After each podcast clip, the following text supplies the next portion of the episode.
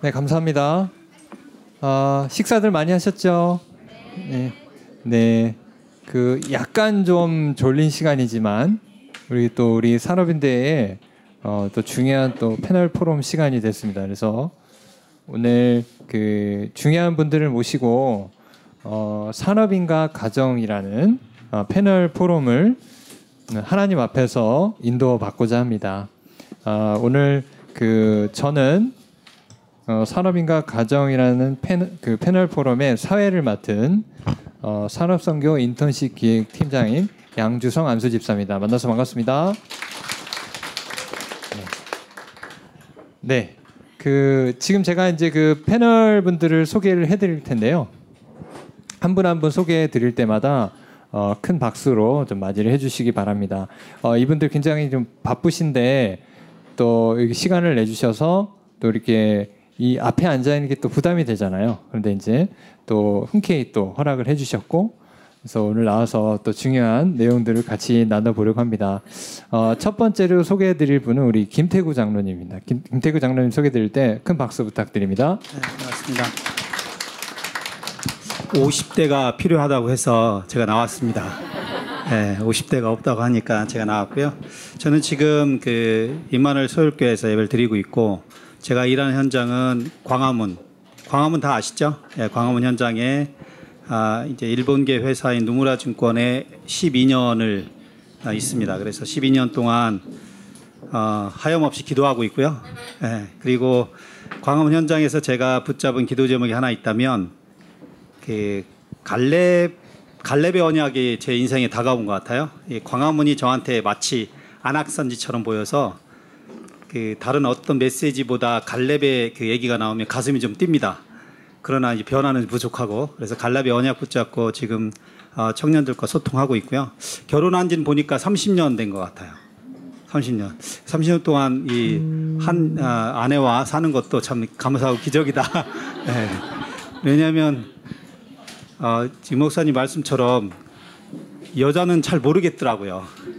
그렇다고 여자가 남자를 아니 잘 모르겠습니다. 그래서 계속 그 아, 같이 또 하나님이 또 허락하신 가정 속에서 또 헌신하고 있고요. 그리고 제가 오늘때 가정 포럼이니까 큰 딸이 서른 살이고 둘째 아들이 이제 스물일곱입니다. 그 여전히 제 집에서 함께 살고 있고요. 그리고 오늘은 뭐 제가 제 가정의 어떤 그 면모를 좀 보여드리는 것이 참 부끄러운 일이 많지만 하나님이 좀 아, 하나님 앞에서 진솔하게 아, 좀 저를 좀 어, 표현하고 뭐 집사람은 싫어하겠지만 하고 좀 여러분과 함께 또그 아, 산업에 대한 그 경제에 대한 부분도 함께 나눴으면 좋겠습니다. 만나서 반갑습니다. 네, 감사합니다. 우리 장로님께서 여자를 잘 모르신다 그래서 우리 장희선 집사님을 섭외했습니다. 네. 안녕하세요. 저는 어, 일산 영광교회 강태 목사님 섬기고 있는 장희선 집사이고요.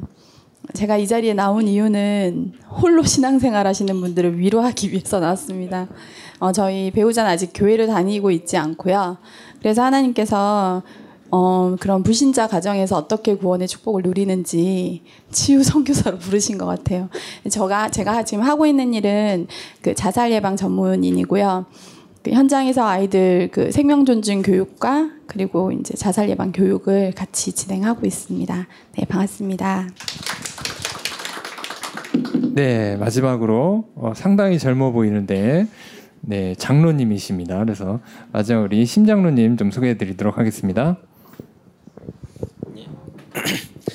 안녕하세요. 어, 수원 임마누엘 교회를 섬기고 있는 신재명 장로입니다.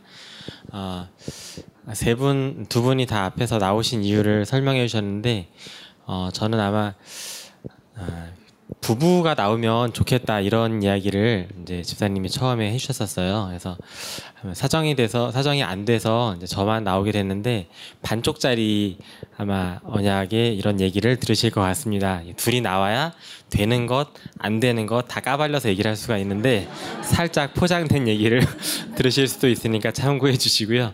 저희는 이제 부부 약사로 서울에서 약국을 경영을 하고 아 그리고 이렇게 어, 약사 또 RMC 네, 그리고 어, 살고 있는 성남 광주 지역 그리고 한 나라 놓고 있는 어, 바누아투와 아프가니스탄을 놓고 기도하고 있습니다. 네, 잘 부탁드립니다. 네. 어, 이제 오전에는 이제 저희가 이제 주제 포럼을 해서 이제 저- 여기서 이제 미래 포럼을 했었고요. 우리 김태구 장로님이 이제 경제와 관련된 포럼을 하셨는데 지금 여기 계신 분들이 전부 다 이제 우리 산업선교에 속해 계시고 또 인턴십을 또 각 분야별로 맡고 계신 분입니다. 그래서 저는 이제 물원정보팀을 맡고 있으면서 전체 인턴십 기획팀을 맡고 있고요. 여기 계신 분들이 다 후대 사역에 굉장히 그 하나님께 헌신하고 계시는 분들이시고 또 한 가지 우리 오늘 그 가정 포럼의 특징은 다락방은 현장 조직이잖아요. 그래서 우리가 누군가를 소개할 때 그 사람의 가정 잘 몰라요. 그 사람이 하는 사역은 잘 아는데 그 사람이 가정이 어떤지 잘 모릅니다.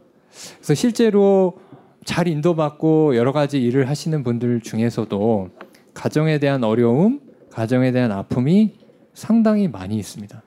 그래서 그걸 우리는 이제 각인뿌리 치- 체질을 치유한다는 그 응답에 응답을 놓고 봤을 때 사실 사단이 우리가 열심히 사역하고 있는 그 현장도 있지만 사실 가장 은밀한 이 가정이라는 부분을 파고들어서 그 사람을 무너뜨리고 그 사람의 힘을 빼고 이런 것들을 너무 많이 경험을 하고 있어요.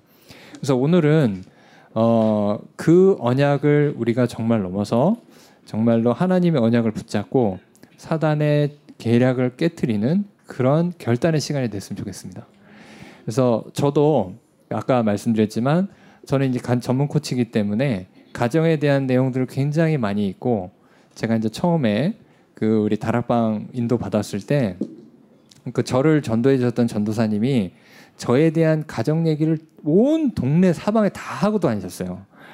그래서 저를 처음 보는 사람도 어, 제 가정이 어떻다는 걸 다 알고 계시고 나중에 어떤 거냐면 저한테는 되게 상처였거든요. 근데 나, 모든 사람이 다 알고 있어요. 그래서 이제 상처가 아니게 돼 버렸어요. 어, 그래서 지금도 어떤 생각에 대해 잠깐 얘기했는데 지금은 그 상처가요. 이제 우리 랩너트들 생각할 때 보니까 아 옛날에 좀 더 더 망했어도 괜찮았다 이런 생각이 듭니다. 그래서 여러분들이 오늘 어떤 마음으로 여기 오셨는지 모르겠지만 오늘 하나님과 동행하는 자라는 우리 주제를 우리 일강을 들었죠. 그래서 어, 노아의 이야기도 들었고요. 그 응답들을 우리가 어떻게 내 삶 속으로 갖고 들어가느냐. 내가 외면하던 아니면 내가 했다 치고 넘어가는 그 가정의 응답을 어떻게 나는 내 언약으로 붙잡을 수 있느냐. 또 그리고 나의 가정, 나의 자녀가 붙잡을 수 있느냐. 그걸 결단하는 시간이 됐으면 좋겠습니다. 그래서 여기 계신 분들은 가정의 전문가가 아닙니다. 또 어떻게 보면 왜 나를 불렀어 이럴 수도 있거든요. 어, 저도 마찬가지예요. 그런데 어, 그것조차도 이런 거죠. 그 사람이니까 그렇지가 아니고 그 사람도 되네 이런 응답을 어, 받을 수 있도록 뭐 그렇다고 이분들이 뭐 이상한 분들은 아니고요. 정말로 잘 인도받는 분들입니다. 근데 하나님 앞에서는 똑같기 때문에 그런 응답들을 좀 받는 시간이 됐으면 좋겠습니다. 어, 저희가 이제 그 가정 포럼을 준비하면서 사전 모임을 했어요. 사전 모임을 해서 온라인 소통을 했는데 어, 그 있죠. 현장 얘기가 아닌 가정 얘기를 하니까 굉장히 뭔가 촉촉하고 굉장히 뭔가 어, 겸손해지고 이렇게 되는 것 같습니다. 그래서 어, 몇 가지 주제를 저희가 설정했는데 첫 번째는 자녀와의 관계, 어, 배우자의 관계, 그 다음에 가정 경제와 헌금관, 그 다음에 자녀 교육, 그 다음에 가정 예배, 또 뭐 가정의 모델, 뭐 이런 식으로 저희가 사전에 이미 한번 소통을 했어요. 그래서 이미 많은 주제와 묵상거리를 갖고 있기 때문에 언제든지 여기 또 우리 어, 이 앞에 이제 청년이 조한양 집사님이신데 에, 오늘 또 이렇게 마이크를 또 전달해 주시기로 헌신하시기를 결단하셔서 어, 여러분 질문하시면 바로 달려가서 번개처럼 달려가서 마이크를 전달해 드릴 겁니다. 그러면 질문해 주시면 청중과 또 우리 패널이 같이 호흡할 수 있는 그런 시간을 갖도록 하겠습니다. 아, 네, 첫 번째로 어, 자녀와의 관계인데요. 어, 이게 이제 그 자녀와의 관계보다 배우자의 관계를 먼저 해야 될 것 같긴 한데 어, 일단 그 가장 많이 관심 있는 게 자, 배, 자녀와의 관계를 우리 설문조사를 해보니까 자녀와의 관계 제일 높았습니다. 그리고 헌금관. 그래서 그, 그 주제 위주로 이제 대화를 한번 해보겠습니다. 어, 일단 패널 분들한테 먼저 질문을 던지고 질문을 듣고 대화하는 과정에서 또 질문이 생기시면 바로 또 질문하시는 질문하실 수 있는 시간을 드리도록 하겠습니다. 네. 일단 자녀와의 관계에서 어, 어, 가장 중요한 것이 이제 아이들과의 소통인 것 같아요. 예, 아이들과의 소통. 아이들과의 소통을 어떻게 하고 계신지 우리 아니면 어, 예전에 어떻게 했었는지 그리고 지금은 어떻게 하는지 그런 식으로 좀 자유롭게 어, 대화를 해주셨으면 좋겠습니다. 어, 일단 50대 기수에 어, 기, 깃발을 들고 계신 우리 김태구 장로님께서 먼저 아이들과의 소통 이미 자녀를 많이 키우셨어요. 어떻게 하셨는지 한번 대화 들어보도록 하겠습니다. 아 정말 예, 저 어려운 부분인데요. 제가 그 큰 딸아이가 이제 30이에요. 30이면 많이 컸잖아요. 그런데 한 2년 전인가 이제 대학원을 다니고 있었는데 여름에 계속 울고 다니는 거예요. 우는, 우는 이유를 알아보니까 논문 쓰는 게 너무 어렵다고 울더라고요. 그러면 이제 제가 그 적절한 그 위로를 좀 해줘야 되는데 제가 제가 건네는 얘기는 너 기도하면 되는데 왜 기도 안 해? 그렇게 기도를 제 권면한 거예요. 근데 저희 집사람이 또 한마디 거드는데 그게 또 야 다 때려쳐. 그러니까 이게 집에 오면 이 아이에게는 솔루션이 딱 두 개인 거예요. 기도하라 내지는 다 때려쳐라. 그래 이제 이제 이 아이가 그 선배를 만났는데 그때 제가 충격을 받았어요. 저는 이제 제가 마땅히 해줄 얘기가 저는 그거라고 생각했거든요. 진짜 네게 기도하면 진짜 네게 힘도 없고 하나님 너한테 지혜 주실 거야. 또 엄마는 또 엄마로서 아, 딸, 딸이 고생하니까 되게 이제 그 답답한 마음에 때려치라고 했는데 그 아이가 하는 얘기가 선배 언니를 만나서 언니 언니 우리 집에 가면 솔루션이 딱 두 개밖에 없어.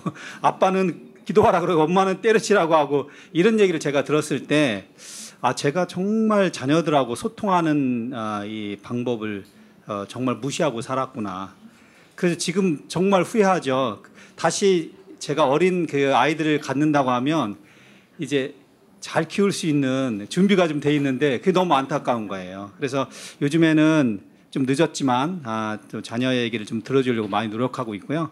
또 하나는 이제 둘째가 아들이 있는데 아들은 사실 예배를 좀 드리지 않아요. 그런 지가 좀 꽤 오랜 시간이 지나서 그러니까 이게 집에서 그 뭐 참 이게 그 이런 부분을 얘기하기는 좀 조심스럽긴 하지만 저도 그 이제 장로고 제 집사람도 권사고 또 집사람도 헌신하고 저도 헌신하고 하는 이 가정에 저도 이제 문제가 있는 거예요. 문제가 있는데 이 아들이 이제 오랫동안 예배를 떠나 있는데 그래서 내가 이 아이하고 소통하는 방법 중에 하나가 말을 해서는 싸움이 되니까 제가 하나 실천한 것 중에 하나는요.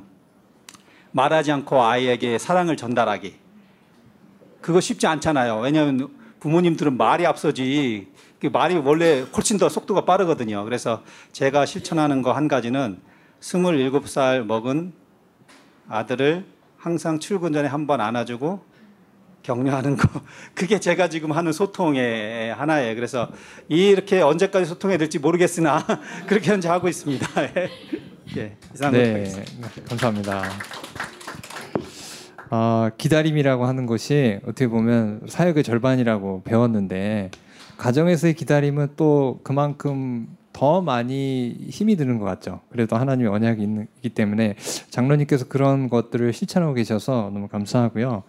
자 이제 그 좀 장성한 그 자녀를 갖고 계신 우리 장선 어, 장로님이 그러셨다면 이제 좀 건너뛰어서 저기 그 차례차례 갈까요? 예. 장희선 집사님은 조금 중간이시죠? 예. 장희선 집사님 은 어떻게 그 아이들 나이가 어떠신지 얘기해 주시고 한번 소통을 어떻게 하시는지. 예. 예, 저희 저는 아이가 둘 있고요. 큰 아이가 중2, 둘째가 중1이에요. 지금 여기 RGS에 와 있습니다. 둘 다. 어딘가에 있을 텐데. 네. 어, 저는 어, 혼자 신앙생활을 하면서 큰 아이가 7세, 둘째가 6세 때 저는 복음을 받았어요. 그 전에는 이제 금융기관에 은행에서 근무를 했었거든요. 은행에서 자산 관리를 하다가 아이가 7세 되고 이제 8세 될 때 주변에 봐줄 사람이 아무도 없는 거예요. 그래서 어쩔 수 없이 은행을 그만두게 됐어요. 주변에 만류에도 불구하고 아이 양육 이제 온전히 아이 양육 때문에 그만두게 된 거죠. 그리고 복, 이제 그만두고 아, 하나님이 복음을 주셨거든요. 어, 그러니까 어떻게 보면 복음을 받고 나서 저는 저희 부모님도 불신자였기 때문에 복음의 모델적인 가정을 본 적이 한 번도 없어요. 어떻게 복음으로 양육하는지 성경적으로 어떻게 인도받아 왔는지를 본 적이 한 번도 없어서 그래서 성경을 읽기 시작했던 것 같아요. 너무 답답해가지고. 너무 답답해서 성경을 읽다 보니까 머리로는 이해되는데 가슴은 그게 안 되더라고요.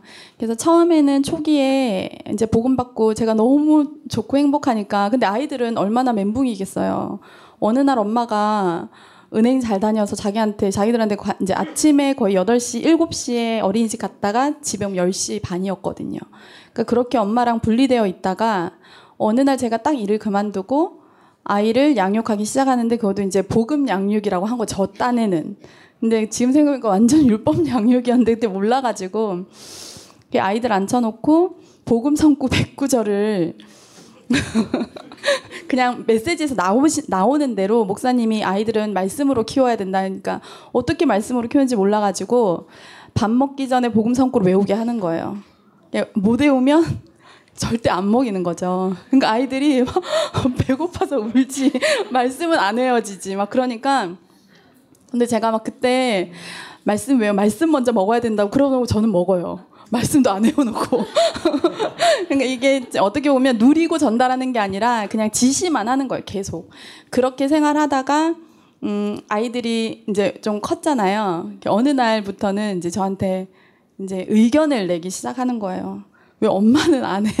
왜 엄마는 안 하고 왜 우리한테만 해? 그러니까 너희가 너무 중요해서 그래. 너희 랩넌트라서. 엄마는 안 중요해. 그러니까 엄마도 되게 중요한데 그때부터 같이 하기 시작했던 것 같아요. 이제 같이 하기 시작하고 저희는 이제 아빠가 지금 교회 신앙생활 하지 않으니까 우리가 어 이제 흔들리면 아빠한테 영향이 간다. 이제 그 말을 되게 많이 했었거든요. 우리가 영적으로 힘을 얻어야 된다. 그러니까 아이들이 어떻게 보면 어릴 때부터 그냥 그 현장을 봐왔던 것 같아요. 현장을 봐오면서 어, 언약을 붙잡아야 되구나 이런 것도 아는데 처음에 제가 그렇게 강제적으로 이제 말씀 선고한 게 기간이 짧았던 게 아니라 거의 4년을 그랬거든요.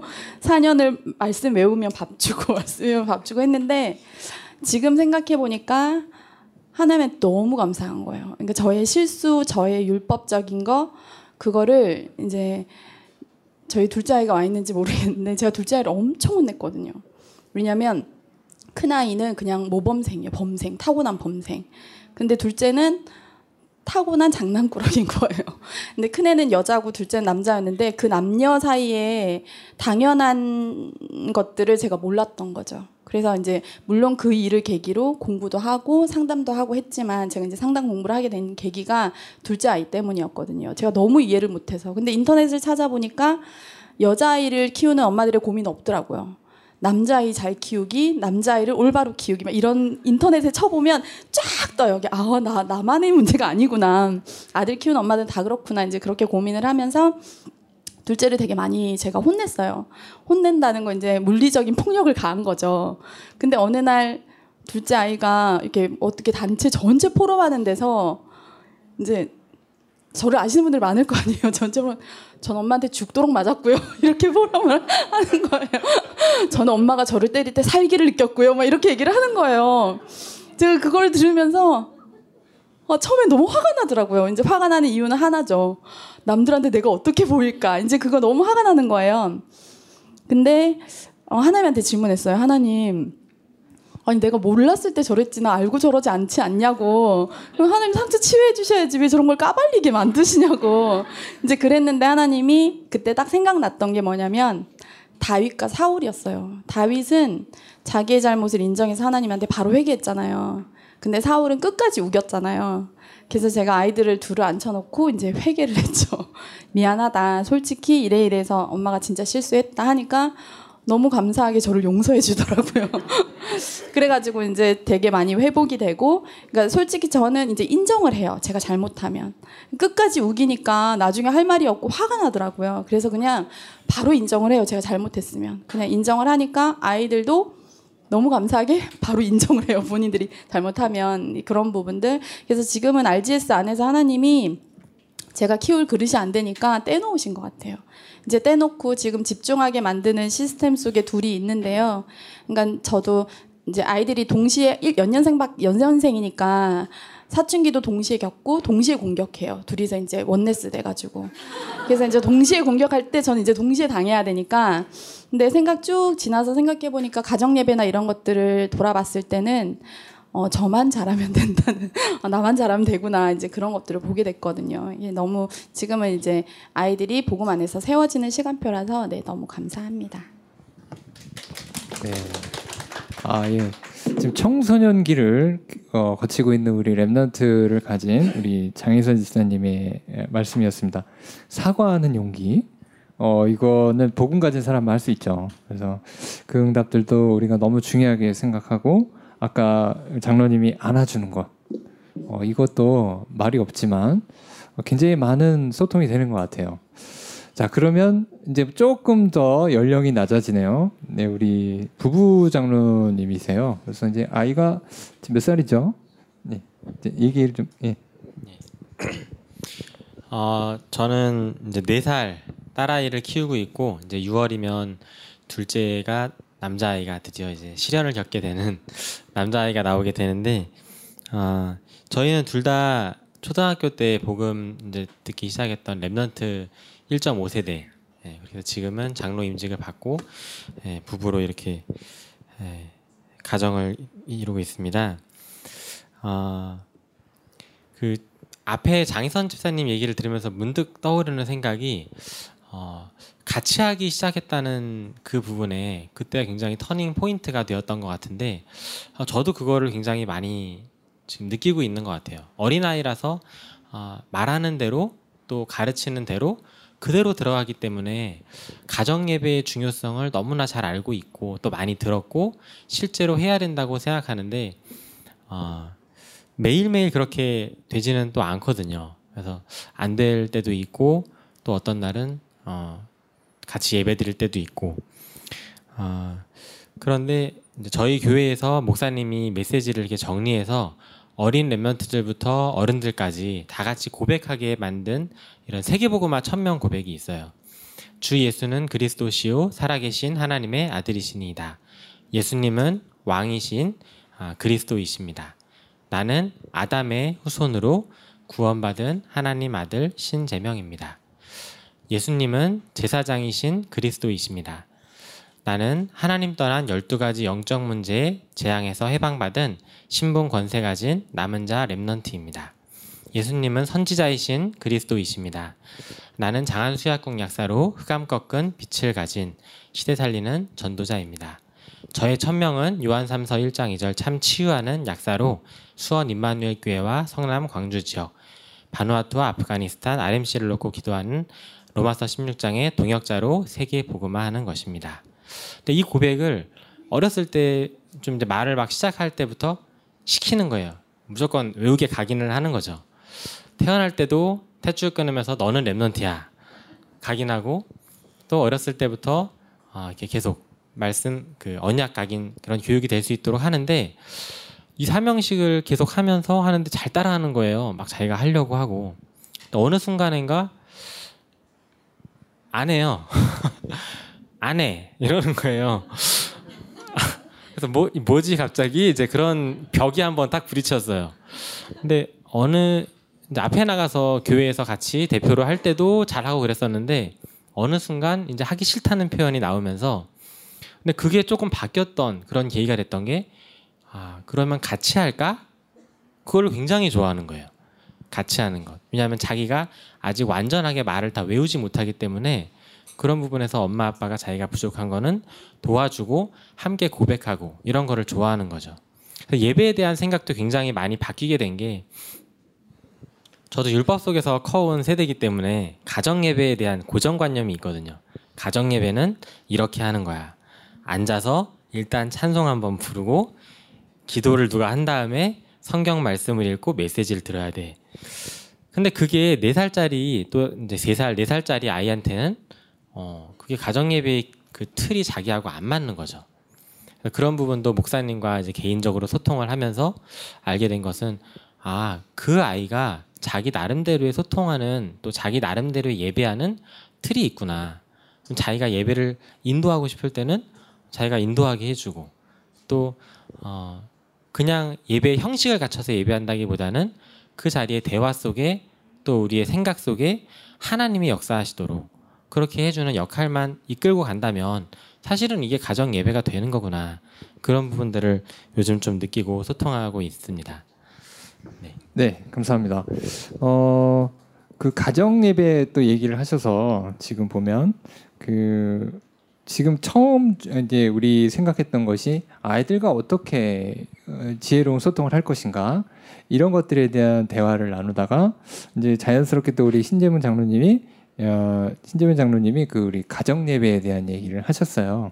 그래서 이제 저도 이제 얘기를 듣고 있다가 한 가지 좀 생각나는 게 있어서 어, 저희 아들이 이제 그 초등학교 6학년인데 이제 제가 이제 운전을 하다가 이제 평소 평상시에는 굉장히 그 좀 바른 그 중직자잖아요. 그래서 이제 여기 할 일이 없는데 운전을 하다가 나도 모르게 어, 그 가슴 속에 있었던 그런 각인이 튀어나오면서 누가 확 끼어들길래 뭐 XX를 한 거예요, 제가. 이런 이렇게 했는데 우리 아들이 딱 듣고 있다가 이렇게 차를 출발하고 제가 이제 막 흥분을 가라앉히고 아, 왜, 왜 그랬을까 막 이렇게 후회하고 가고 있는데 아, 아들이 이런 얘기를 하더라고요. 아니, 그거 욕을 하려면 창문을 열고 하든지 아니 창문을 닫고 하면 우리만 듣잖아 이런 얘기. 아 그래서 어, 제가 굉장히 많이 후회를 어, 해결했던 기억이 나는데 어, 어쨌든 그 아이들하고 소통하는 거 굉장히 중요한 것 같습니다. 그래서 우리가 실수도 많이 하고요. 저도 보면은 아, 굉장히 잘 인도 받는 것 같지만 그런 모습이 있는 거예요 가정에서. 그래서 저는 세계보고마의 시작은 가정에서 시작된다. 그다음에 각인도 어, 우리 아들은 저를 잘 알아요.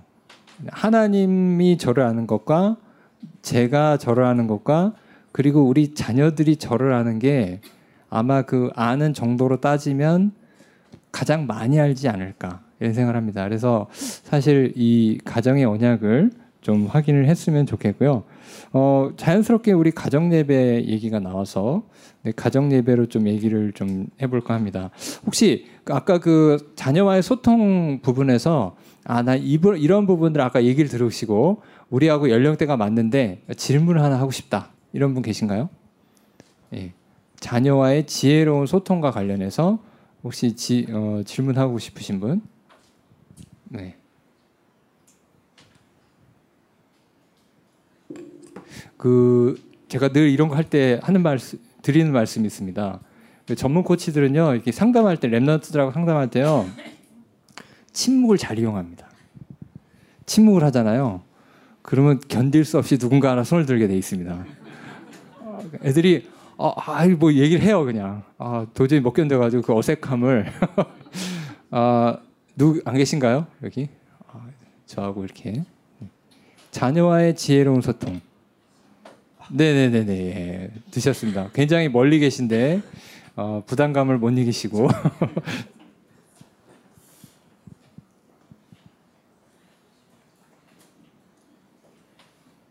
우리 조한양 집사님이 열심히 네. 네, 반갑습니다. 저는 창원에서 왔고요. 어, 새 아이를 둔 엄마이고 저희 아이들 둘은 한 명이 RLS를 졸업을 했고 우리 막내는 음. 어, 청, 그 초등신학원을 졸업하고 음. 어, 청소년 신학원을 2학기까지 다닌 상태에서 어, 일반 뭐 다른 국제학교로 지금 가서 얘가 이제는 어, 대학에 이게 외국 대학에 지금 합격을 한 상태예요. 어, 그런데 얘네들이 중요한 거는 뭐 아들은 지금 의경이라서 예배가 잘 안 되는 그런 사라, 상황인데 제 엄마 마음에는 얘네들이 정말 기도 수첩이라도 하고 예배를 했으면 좋겠는데 안 돼요. 안 돼서 어, 얘기를 이렇게 하게 되면 기도해 줘. 때가 있을 거야라고 얘기를 하는데 저는 이게 어 그래 기다려는 주는데 참 이게 갈등은 되더라고요. 그래서 이런 경우에 다 자란 아이들을 어떻게 이렇게 어 교회로 예배로 이렇게 제가 안내를 해야 되는지 그냥 그런 부분이 많이 좀 애가 탑니다. 어떻게 했으면 좋을까요? 어떤 분한테 질문하시고 싶으세요? 저, 저희가 알아서 할까요? 네. 네. 예. 아 여기에 대해서 어, 답변해 주실 분 계시면 우리 그 지금 장성환 예. 좀 다잘한 아이가 없어가지고. 근데 음 저는 지금 이제 대학원에서 사회복지대학 그 정신보건 관련해서 이제 석사 중에 있거든요. 근데 그거를 어 그냥 안 하면 안 하게 놔두는 게 왜냐면 억지로 해서 되어질 거면 기를 쓰고 해야 되는데 어 저희 아이들 보니까요. 억지로 해서 된 게 하나도 없더라고요. 근데 지금 생각해 보면 제가 둘째 아이를 그렇게 혼냈던 이유가 모든 원인은 두려움이었어요. 어, 실패할까봐. 다른 사람한테 피해줄까봐. 이 아이를 통해서 내 이미지가 실추될까봐. 그러니까 그런 있지도 않는 일들을 제가 미리 두려웠던 거죠. 그러니까 너무 두려우니까 어, 저에게 두려움의 형벌은 어, 불행이었어요. 하나도 안 행복하더라고요. 복음 듣고 예배하고 아이들 양육하는데도 그 두려움 속에서 양육을 하니까 근데 그 뿌리를 올라가니까 저희 엄마가 그랬어요. 저희 엄마가 항상 남한테 피해 줄까봐 얘가 어려울까봐 이제 그렇게 했는데 그거를 하나님이 보여주셨어요. 그냥 가문에 흐르는 그런 것들을 보여주시고 어, 왜 두렵냐고 물어보시더라고요. 그래서 그때부터는 어, 내가 두려워할 이유가 하나도 없구나. 왜냐하면 있지도 않은 일을 미리 고민하고 걱정해서 예배를 안 드릴까봐, 예배를 실패할까봐. 근데 하나님은 이 아이를 저희 둘째는 언약을 사도행전 2장 8절로 부르셨거든요. 나는 얘 증인 세울 거야 했는데 이 아이를 보니까 염려되는데 언약을 보니까 되게 평안한 거예요. 그러니까 제가 평안하니까 아이한테 이제 축복이 나가더라고요.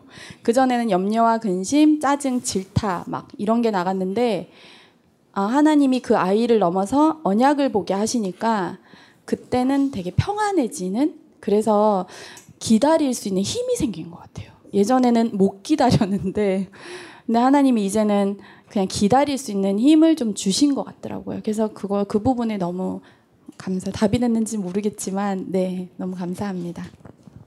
네. 그 방금 말씀하신 내용이 되게 중요한 것 같고요.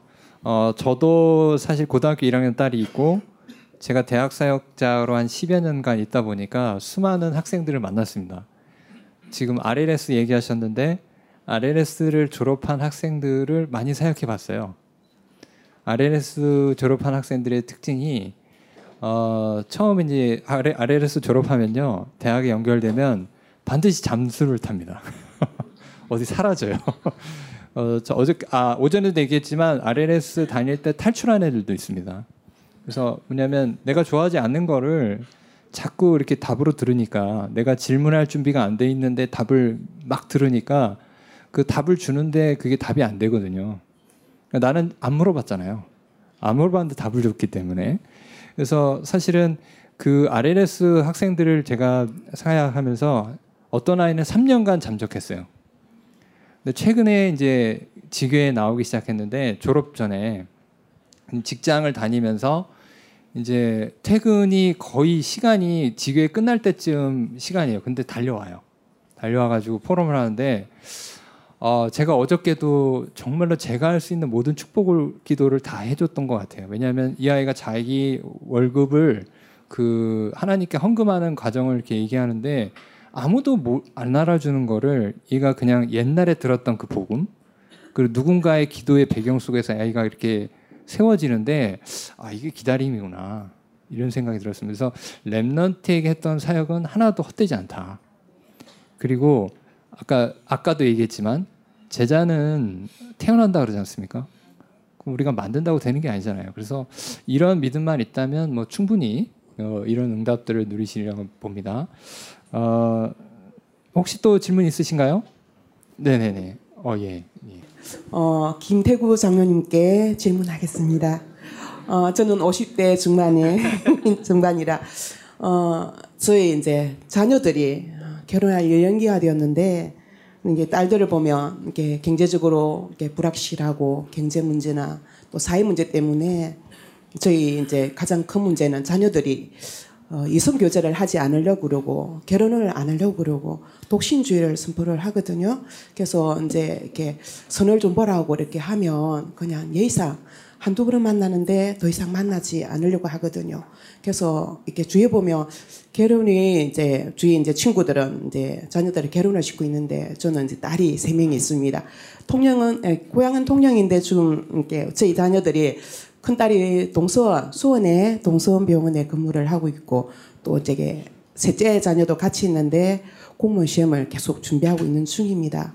그래서 이 딸들이 지금 음, 아무도 남자를 만나려고 하지 않고 교제를 아무도 안 하니까 남자 친구가 있으면 걱정은 안할 텐데 이게 남자 친구가 없으니까 이렇게 나이는 한 살 두 살 먹어가잖아요. 그래서 저는 항상 보고만 있는 이렇게 nem틀을 만나서 결혼을 해야 된다. 보고의 가문으로 어, 결혼을 해야 된다. 복음 가진 남편과 이렇게 결혼을 해야 된다고 하는데 우리 자녀들도 생각은 조금 달라요.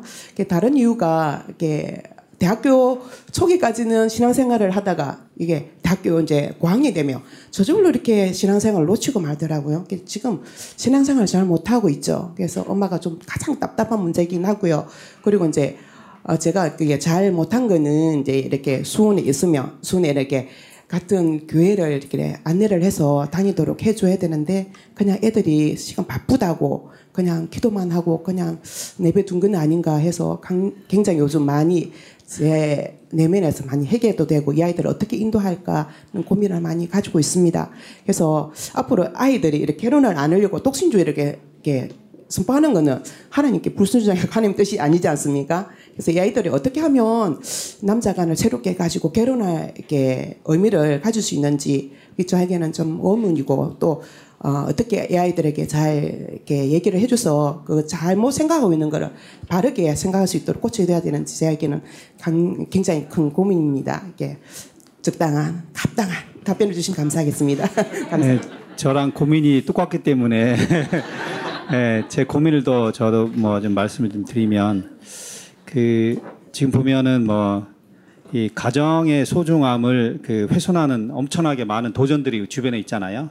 그 중에 대표적으로 동성애 같은 것도 사실 뭐 보- 보면 이게 얼마나 어, 얼마나 약한 일이에요. 가정을 다 해체해버리고 하나님의 창조를 우롱하고 하는 건데 물론 그렇게 드러난 거는 우리가 아 저건 정말 이제 죄악이구나 이렇게 우리가 알 수가 있는데 요즘에 이제 그 젊은 그 아가씨들이 경제의 힘을 얻으니까 굳이 가정에 매이려고 하지 않는 풍조가 저희 교회뿐만 아니라 사회 자체가 막 그런 거예요. 그래서 골드미스라고 해서 제 주변에도 보면 청년들이 너무너무 많은 거죠. 예, 남자 청년들도 있지만 여자 청년들이 정말 많은 거예요.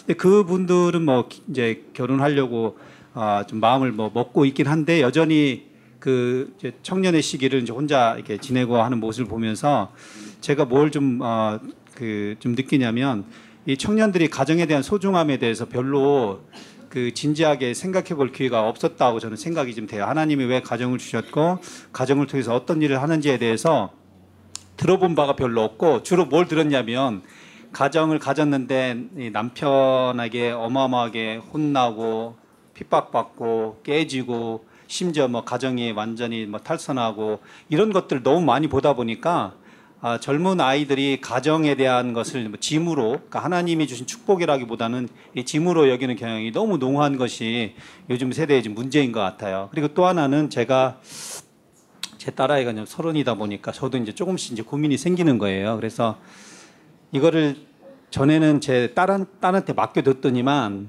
이게 좀 자기 딸이 그 자기 그 기준에 원하는 사람들 좀 만나다 보니까 정말 이게 그 복음을 가졌지만 되게 그 삶의 기준이 아주 그 뭐라고 할까 아주 안 좋게 표현하면 난, 난잡한 이런 그 청년들도 너무 많고 그래서 이런 그 딸에게 이 사람을 그 고를 수 있는 분별력이 안 돼 있는데 딸에게 맡기는 것이 과연 성경적인가 제가 고민을 지금 하고 있어요. 그래서 최근에 그 아브라함의 모델을 가지고 아브라함이 이삭의 어, 배우자를 사실 그 찾는 작업을 또 했잖아요. 그래서 제 그 모델을 가지고 지금 고민 중에 있습니다. 제가 딸에게 맡겨서 그 남자를 찾게 하는 것이 과연 성경적인가 아니면 어, 영적으로 제가 조금 더 딸보다는 어, 하나님께 좀 가까우니까 예를 들면 제가 이 부분을 도와야 되는가 지금 고민하고 있고요. 제 딸한테는 어, 제가 딸이 저한테 부탁을 하더라고요. 아빠 이러이런 남자를 있으면 소개시켜 달라고. 자기가 자기 힘으로 어, 남자를 만나 보니까 이게 잘 끌리지도 않고 너무나 많은 이 갈등이 있다는 거예요. 이런 만남이나 이런 사람들에 대해서 그래서 제가 좀 기도하는 거는 하나님 그 이 딸에게 아, 건강한 가정을 어, 좀 엮어줄 수 있는 그런 그 지혜와 만남을 달라고 제가 본격적으로 기도해야 되겠다라고 지금 마음을 먹고 있는 중이에요. 그래서 아브라함의 그 모델을 가지고 제가 딸을 만나서 한번 소개했습니다.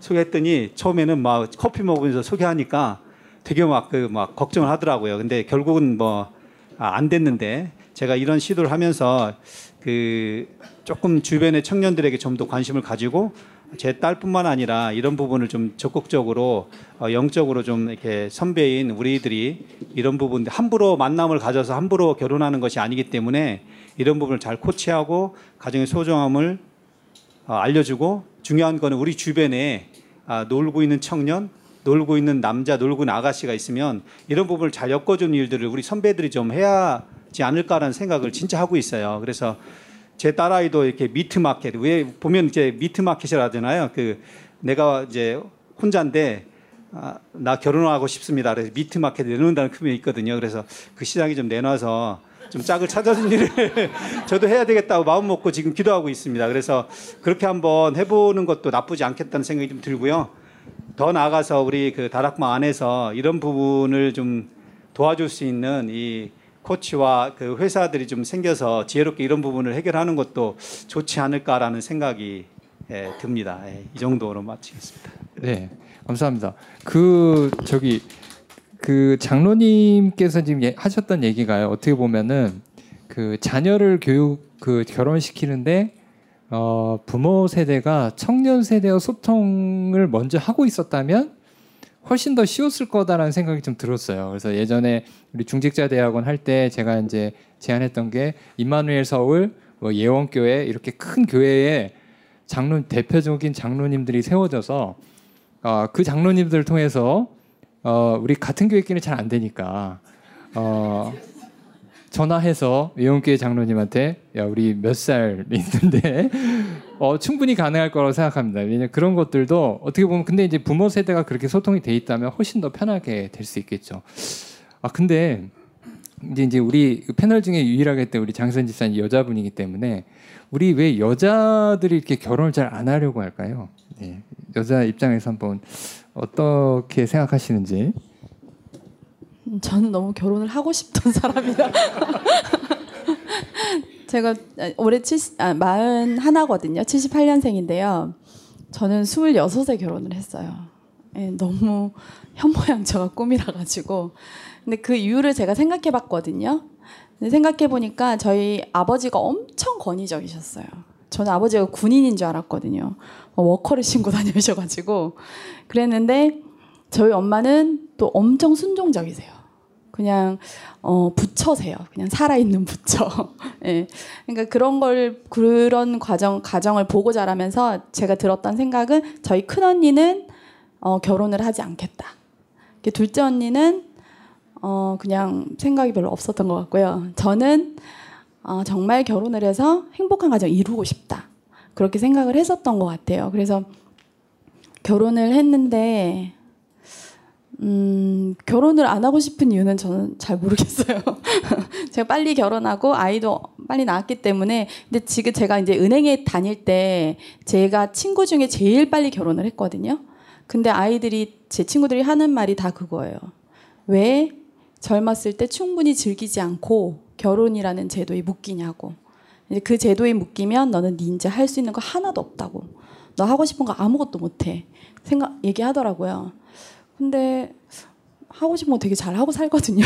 네, 그러니까 그런 생각들 그리고 이제 경제적인 힘이 생기니까 굳이 어, 시댁이라는 관계에 엮여서 고생하고 싶지 않은 것 같아요. 네, 이제 그런 부분들 네, 있는 것 같습니다.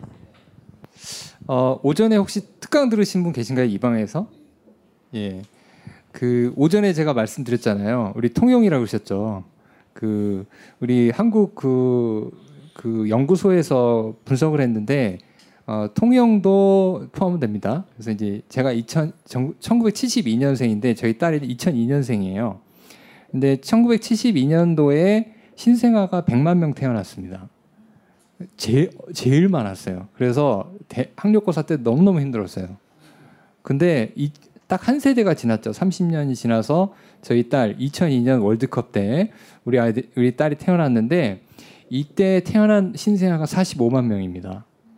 그 얘기는 뭐냐면 한 세대에 30년 시대는 지나는 동안에 인구 태, 인구의 출산율이 절반으로 줄어든 예는 전 세계에서 한국이 유일합니다. 그, 다시 얘기하면 어, 통영도 포함되고요. 이제 30년, 50년 후에 어, 지역이 소멸된다는 것이 거의 기정사실화돼 있어요. 일본은 거의 그래서 지금 영주권을 1년 만에 줍니다. 그래서 외국인 천지가 되는 거예요. 그 외국인 천지를 누가 차지하냐면은 모슬렘들이 참, 차지하게 돼 있습니다. 그래서 우리가 가지고 있는 렘넌트라는 언약은요. 누가 남을 것인가라는 굉장히 중요한 언약이에요. 그래서 제가 이런 것들을 청년들한테 얘기하거든요. 근데 아무리 킹카들도 요즘 결혼 안 합니다. 그래서 어, 사실 그 이런 부분들을 같이 포럼해 보고 또 이게 이제 여러 가지 그 페미니즘의 영향도 있습니다. 그래서 그런 부분들을 알게 모르게 다 듣고 있어요. 그래서 제가 좀 말씀드리고 싶은 거는 어, 지역에 이제 지교회라든지 전문별 사역자들 그런 인, 그 뭔가 산업인들과 연결된다면 눈이 많이 트이게 돼 있습니다. 예를 들면 저한테 데려오신다면 어, 이런 얘기 해줄 수 있어요. 왜냐하면 저희도 그 결혼 안 한다는 랩너스를 많거든요. 정말 제가 진심으로 화내는 때가 됩니다. 왜냐하면 미래가 없어요. 랩런트가 태어나지 않으면 우리나라 30년 후에 모슬렘 천지가 될 수 있습니다. 그래서 그 부분들을 우리 지금 다락방에서는 아이들 많이 낳잖아요. 그래서 그런 부분들을 같이 좀 얘기하면 좋을 것 같습니다. 갑자기 제가 또 메시지를 해서 죄송하고요. 아, 계속해서 이제 어, 혹시 또 질문 있으니까 아직 난 못했다. 예. 제가 질문하고 싶었던 거는 가정 예배에 대해서 잠깐 질문할 건데 그 앞서서 아까 결혼에 대해서 잠깐 얘기하셨는데 저는 이제 청년에서 서로 만나가지고 결혼한 그 다락방 부부예요. 근데 저희가 그 결혼에 관련돼서 이야기할 때 그 청년들한테 가끔 하는 얘기가 있는데 일단 결혼을 하고 싶 싶다라는 거는 이제 결혼에 대한 그런 이제 마음이 있는 거잖아요. 그러면 음, 결혼을 할 때 기준이 있잖아요. 1번, 2번, 3번. 처음에는 다락방, 두 번째 나는 경제에 관련된 거, 아니면 나는 뭐 여행에 관련된 거, 뭐 이런 자기가 중요한 번호가 있는데, 첫 번째가 자기가 신앙이 복음적이다, 아니면 나는 특히 뭐 다락방 안에서 만나고 싶다, 그러면 일단 모든 만나, 그러니까 모든 내가 가야 되는 그런 이제 장소를 선정할 때 다락방으로 무조건 가라는 거죠. 또 거기에 가서도 이렇게 이제 뭐 오늘도 세 팀으로 나눴잖아요. 그럼 내가 경제에 관심이 있다 그러면 경제 팀으로 가는 거죠. 거기 가서 청년을 찾아보라고 하더라고요. 그래서 그런 쪽으로 자기가 자주 가지 않으면 자기가 원하는 사람 만나는 그런 곳에 장소에 자주 가면 기회는 반드시 있다라 얘기하더라고요. 그래서 저도 그런 청년을 만나서 결혼했고요. 제가 질문하고 싶었던 건 아까 가정 예배에 대해서예요. 이제 저도 아이들을 어려서부터 이제 보고만 해서 키우다 보니까 가정 예배를 드리려고 많이 고민도 해보고 이렇게도 저렇게도 해봤어요. 근데 이제 아이들이 되게 힘들어했고 이제 방법을 많이 이제 얘기하다 보니까 이렇게도 해봐라. 그래서 이제 처음에는 뭐 완전 찬양하고 뭐 이렇게 다 순서대로 하니까 너무 어려워해가지고 이제 해방을 좀 시켜줘서 이렇게도 해보고 했는데 자유를 줬더니 이제는 뭐 누워서도 하고 이제 뭐 메시지 할 때 핸드부터 하고 이게 습관이 이제는 잔소리 해도 안 되는 그런 이제 지금 어느 좀 초등학교 6학년 됐고 중학교 2, 3학년이 됐어요. 그래서 저의 고민은 뭐냐면 어, 이렇게 정석으로 했을 때를 풀어놨더니 이제는 뭐 이렇게 조금 너무 자유스러운 거예요. 그래서 이제 교회를 가고 예배를 드릴 때도 뭔가 이렇게 바른 자세가 아니라 본인들이 원하는 그런 형태로 가 있는. 그래서 이거 과연 풀어주는 게 어디, 어디 까지인지를 어디에 이제 제재를 해야 될지 참 이게 좀 난감할 때도 있었고 또 하나는 뭐냐면 이제 아이들이 정석으로 앉아서 뭔가 배우는 데 집중력을 발휘하는 게 오히려 반대 역효과가 나지 않는가 이런 이제 조금 고민스러운 마음도 있어요. 그래서 이런 부분들에 대한 고민은 어떻게 하고 계시는지 한번 어, 저희 딸아이가 태어나고 딱 돌 됐을 때 요즘에 돌 예배 많이 드리잖아요. 돌 예배 드리면 뭐 돌잔치 가면 틀어주는 영상이 있습니다. 많이들 보셨죠? 뭐 태어나서 뭐 정자 난자가 만나서 뭐 수정란을 이루고 어떻게 만났고 뭐 그렇게 해서 지금까지 어떻게 자라온 영상과 사진들을 잘 편집을 해서 그 안에 이렇게 많은 영상들을 봤어요. 근데 그 안에 보면 어, 참 저 영상 잘 만들었다라고 느끼는 영상에는 뭔가 메시지가 있습니다. 딱 들었을 때에 뭔가 꽂히는 게 있어요. 근데 그냥 이렇게 사진만 쭉 나열한 그런 영상 보면은 어 그냥 잘 만나서 잘 크고 1년 잘 자랐네 이런 느낌이에요. 제가 이 얘기를 왜 하냐면 돌 예배를 드릴 때 저희가 이제 영상을 만들었어요. 어떻게 영상을 만들었냐? 어, 태어나기 전에 엄마와 아빠가 어떻게 만났는지 그 언약에 대한 것 그리고 가정에서의 어떤 언약을 붙잡았는지 그리고 1년 반의 시간을 기다리면서 어떤 언약을 붙잡고 너를 기다렸는지 네가 태어나서 어떤 메시지를 전달했는지 1년 동안 어떻게 복음 각인 훈련이 되었는지 지금 그 애가 처음 그 영상을 보고서요 너무 좋아하는 거예요 한 수십 번 한 수백 번 봤을 겁니다 그 영상을 아, 한 번은 저희 그 딸애가 엄마를 엄청 좋아해요. 아빠보다 엄마를 훨씬 좋아하거든요. 아침에 일어났는데 이제 제가 있어야 되고 엄마가 출근을 해야 되는 상황이었어요. 제가 일어나서 처음 만났는데 얼굴을 울그락 풀그락 하더니 엄마 하고 기- 기세인 거예요. 그래서 제가 잠깐 집중을 하게 만들고 어, 다시 한번 그 언약을 전달했어요. 은혜야, 너는 어떤 언약을 붙잡고 태어났고 얘는 이제 사무엘상의 2장. 그래서 저희에게 아이가 없을 때 한나에게 주셨던 언약을 저희가 붙잡게 되었고 나실이라고 태명을 지어서 어, 그렇게 언약을 전달할 수 있는 그런 과정 축복을 주셨거든요. 그거를 딱 집중해서 눈을 쳐다보면서 얘기를 하니까 얘가 이렇게 또랑또랑한 눈이 있을 수가 있나 어, 싶을 정도로 집중을 해서 듣는 거죠. 왜냐하면 그 얘기가 자기에 대한 얘기거든요. 그 얘기를 다른 사람이 들려주는 게 아니라 부모가 그 언약을 전달해 주었기 때문에 그걸 아주 잘 정확하게 받아들이는 겁니다. 어, 그 형태에 대한 과정은 조금씩 차이가 있을 수 있는 것 같아요. 그래서 네 살짜리에게 한 시간을 집중하게 하는 게 조금 무리일 수는 있겠죠. 그런데 조금 더 크면 그 랩먼트는 당연히 집중할 수 있는 그런 상황과 여건이 되기 때문에 그만큼 규모가 갖춰진 랩먼트들은 또 거기에 맞게 집중해야 되는 그런 필요는 분명히 있다고 봅니다. 아, 저희 같은 경우에 뭐 깐난아이에게 많은 걸 집중시킬 수는 없지만 어, 한 가지 분명하게 양보하면 안 되는 한 가지를 보자면 어, 권위라는 단어라고 생각이 들어요. 권위라는 것은 제가 원래 권위를 가지고 있는 게 아니고 가정에서의 아버지의 권위는 하나님께서 주신 것이거든요. 하나님께서 주신 것. 그런데 내 것이 아닌 것. 그게 또 복음이기도 하잖아요.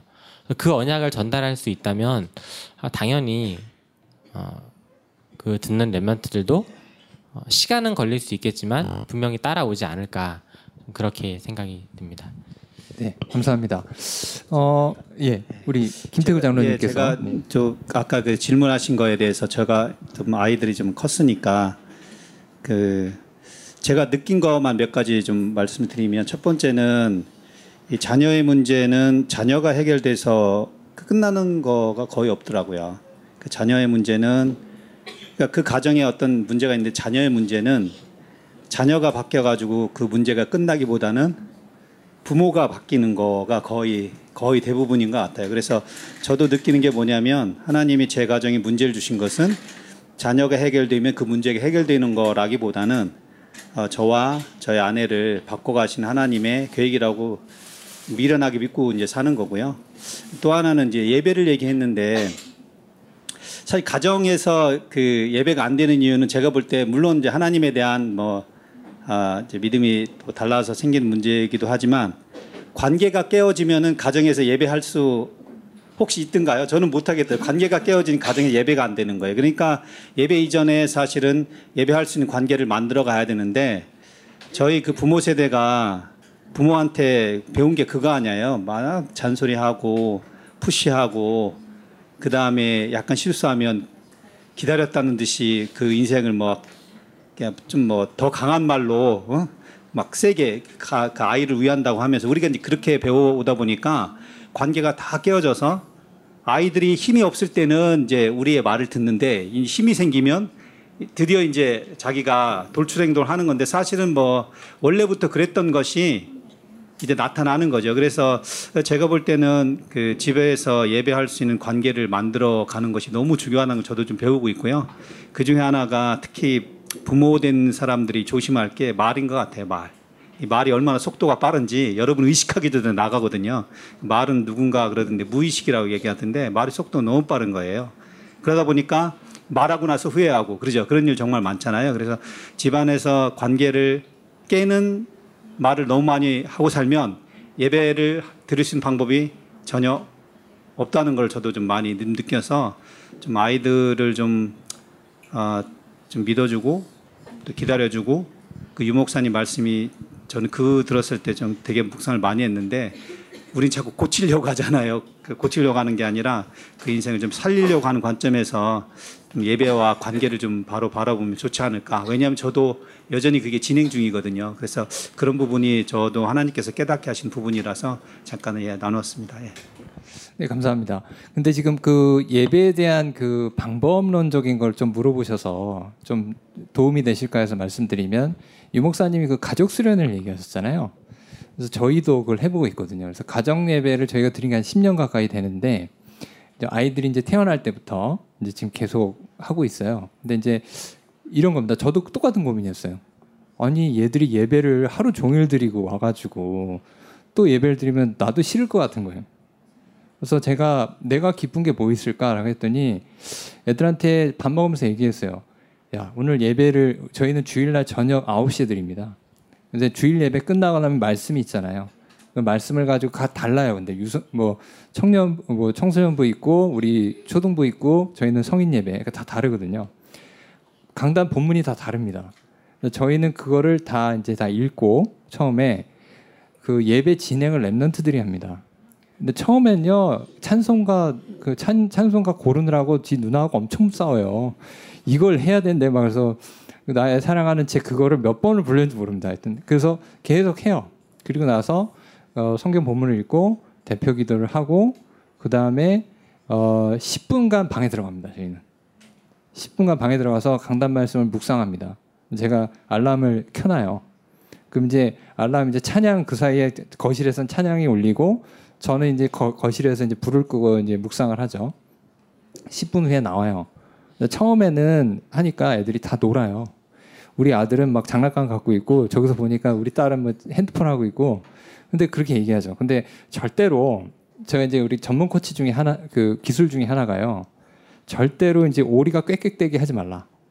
뭐냐면은 애들이 얘기할 때 내 속에서 오리가 꽥꽥대요. 답을 주고 싶어가지고 오리가 꽥꽥댄다고 하거든요. 절대 참는 겁니다. 끝까지 들어주는 겁니다.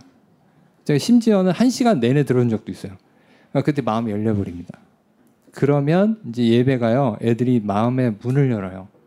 그래서 그때부터 이제 애들이 이걸 즐기기 시작했어요. 10분이라는 거. 10분이 너무 짧어.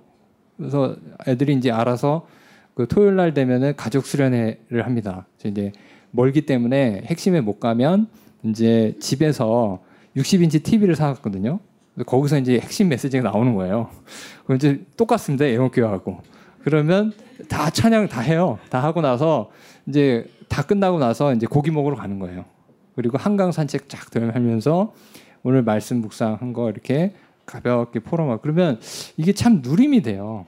그러니까 이렇게 같이 하는 것이 저희한테 방법이었던 것 같습니다. 그래서 그런 부분들을 한번 활용해 보시면 좋을 것 같고요.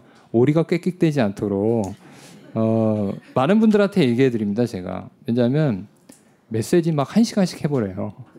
애들이 기겁을 합니다. 3시간 할 메시지가 있죠. 근데 하지, 하지 않는 것. 그게 이제 굉장히 중요한 부모의 기준인 것 같아요. 혹시 가정 가정 예배라든지 이런 것에 나는 이렇게 인도받았다. 혹시 아, 나 이런 거 좀 나누고 싶다 이런 분 계신가요? 우리 집은 이렇게 하고 있어요. 가정 예배 안 들으시나요? 네. 네, 네, 네. 네. 네. 뭔가 지금 가, 손 드시는 건가요, 지금? 아, 예, 아니시죠? 네. 네. 자, 그렇다면 이제 가정 예배 사실 굉장히 많이 나올 것 같은데 어, 혹시 가정 예배에 대해서 질문 있으신가요? 네. 아, 자꾸 제가 피곤하게 해드리죠. 자꾸 질문을 그래서. 자, 그러면 어, 두 번째로 많았던 우리 주제 중에 하나가 어, 가정 경제 헌금관입니다. 예, 헌금관.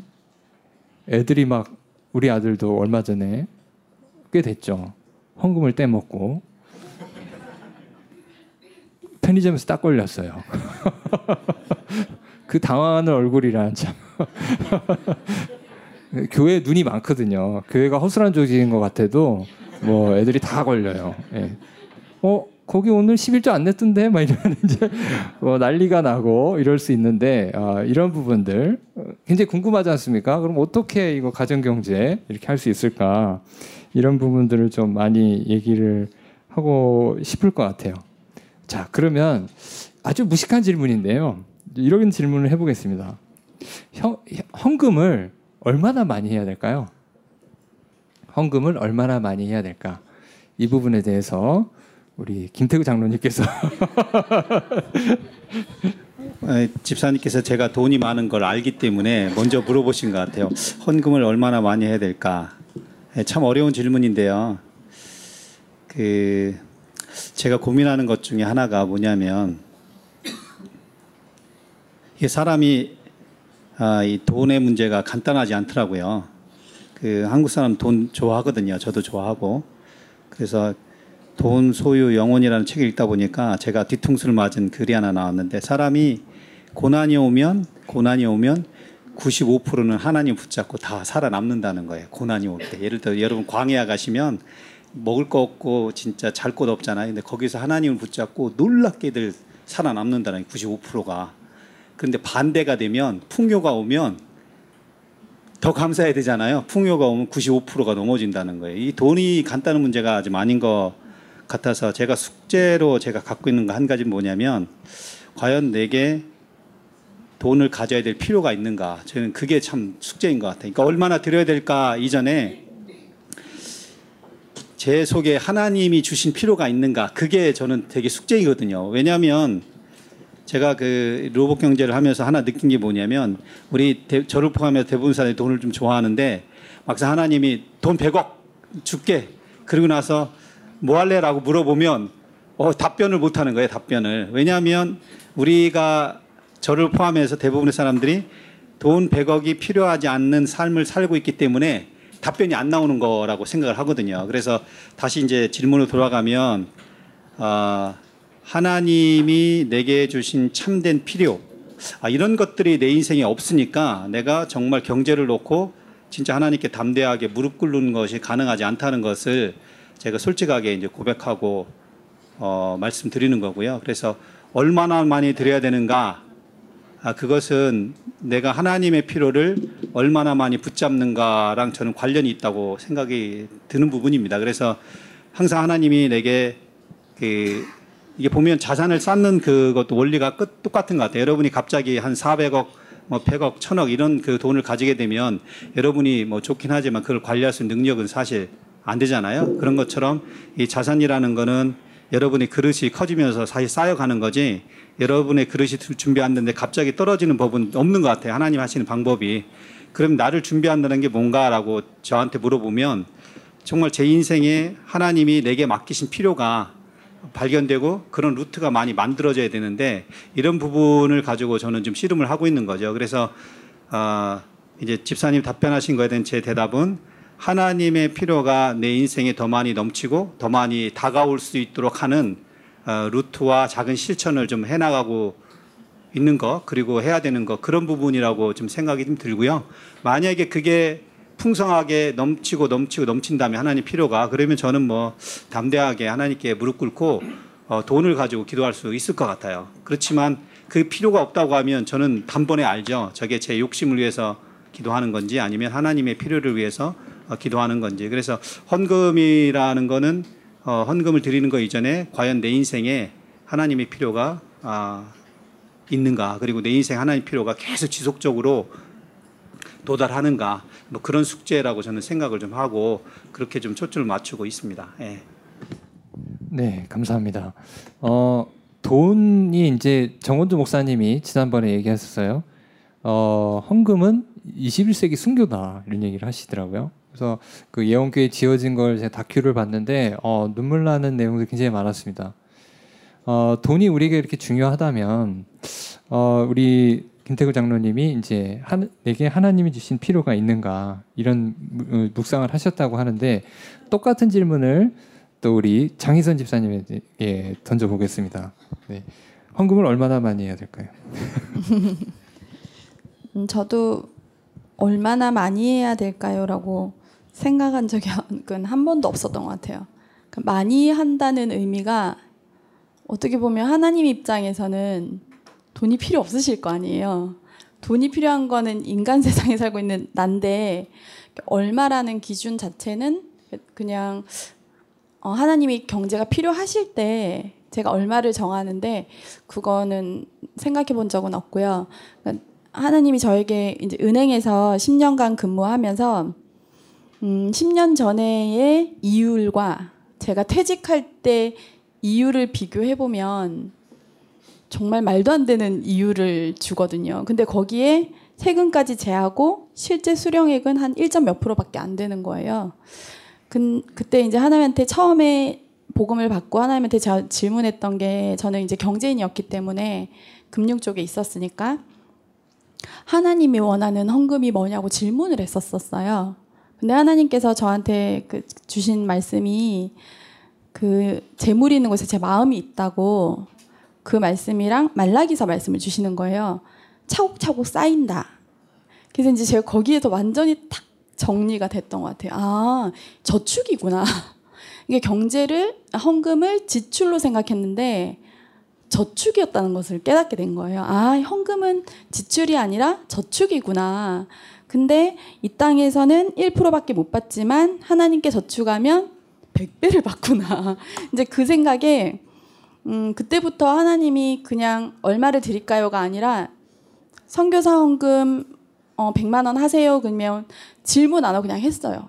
그리고 하나님이 어, 교회에 기물이 필요하니까 헌금 하세, 헌금 기도하세요. 그러면 그냥 하나님이 준비하라는 말이니까 또 그냥 드리고 이제 그런 식으로 계속 경제 응답을 받아왔는데 제가 신기한 처음에 초창기 때 제가 믿음이 없으니까 하나님께서 어, 우리 교회에 필요한 직기가 있었어요. 너무 헌금을 하고 싶어서 하나님 저 헌금하고 싶다고 그랬는데 어차피 하나님 하실 거잖아요. 누구를 통해서든. 근데 이제 이왕이면 저를 통해 좀 해달라고 그렇게 하나님께 했는데 저는 이제 은행을 퇴직한 터라 없었어요 돈이. 근데 어, 하나님께 그냥 하겠다고 한 거예요. 근데 너무 신기하게 제가 이제 그날 이제 또렷이 기억하는 게 이렇게 빨래를 집에서 개고 있었거든요.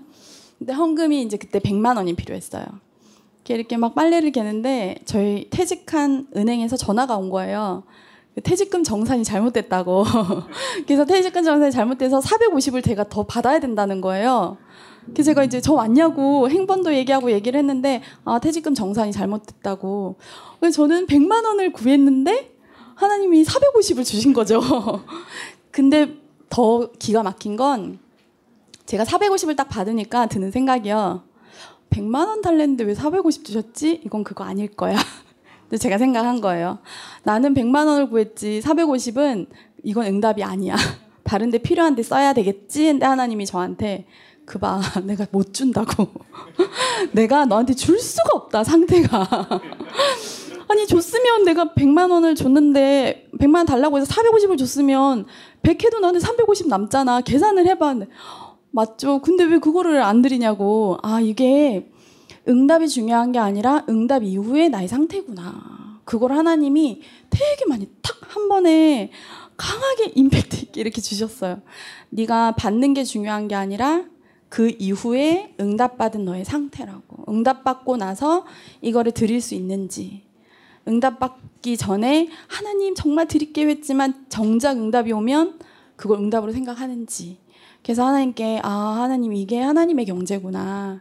그 그때부터 이제 아이들한테도 헌금은 용돈기 입장에 저축으로 기록하도록 시켰어요. 이거는 저축이야. 너 나중에 100배 얻을 수 있어. 이게 하나님한테 위급 상황에 이제 떼쓰면 된다고.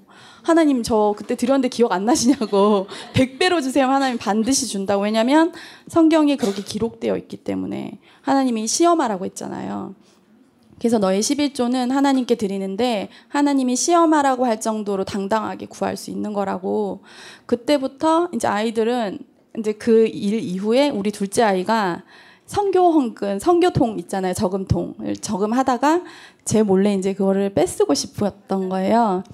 그래서 이제 자기가 가진 칼로 그거를 이제 뜯기 시작했어요. 근데 이제 제가 딴 데 있었죠. 이제 혼자 몰래 그거를 뜯다가 그 칼날이 너무 세가지고 다리를 이렇게 완전 탁벤 거예요. 지금도 상처가 있어요. 영광의 상처죠. 그거를 막 뜯다가 촥 했는데 다리를 베었는데 이제 피가 엄청 많이 나온 거예요. 그 순간 저도 너무 당황하고 아이도 당황했는데 그걸 치료하고 나서 제가 아이한테 물어봤어요. 왜 뜯었어? 그러니까 자기가 뭐 갖고 싶은 게 있는데 너무 갖고 싶어가지고 뜯었다고 하더라고요. 근데 처음에 그 저금통에 헌금할 때 너 뭐라고 기도하고 헌금했냐고 하니까 어, 선교사님 한 가정 이상 파송하게 해달라고 저희 기도 교회 기도 제목이거든요. 우리 가문을 통해서 나를 통해서 선교사 한 가정 이상 파송하게 해주세요 하고 했는데 자기가 그걸 뜯었다는 거예요. 그래서 그때 아이에게 얘기를 했어요. 하나님께 드린 거는 드린 걸 잊어버려야 된다고. 잊어버리지 않으면 자꾸만 이렇게 욕심이 생긴다고 그렇게 얘기해서 저희 둘째 아이는 헌금관이 확실합니다. RGS에서도 제가 이제 헌금을 하라고 매주 이렇게 딱 정리해서 주거든요. 그러면 헌금 리스트가 와요. 그러면 둘째 아이는 어김없이 그 금액 그대로 해요. 왜냐하면 헌금을 하나님 거를 도둑질하면 어떻게 되는지 어릴 때 체험해가지고 제가 그래서 그 상처를 볼 때마다 너는 하나님이 경제적인 응답을 엄청 줄 건가 봐. 그러니까 아멘 하고 이렇게 얘기를 하더라고요. 그러니까 그런 시간표 속에서 그러니까 그 어떻게 보면 지출이라고 생각하면 아깝지만 저축이라고 생각하니까 이자도 타먹을 수 있고 원금도 돌려받을 수 있고 어, 되게 감사하더라고요. 예, 그렇게 인도받고 있습니다. 네, 너무 감사합니다. 아, 그 지금 우리 장희선 집사님 이렇게 포럼을 듣다 보니까 이제 질문을 좀 바꿔야 될 것 같아요.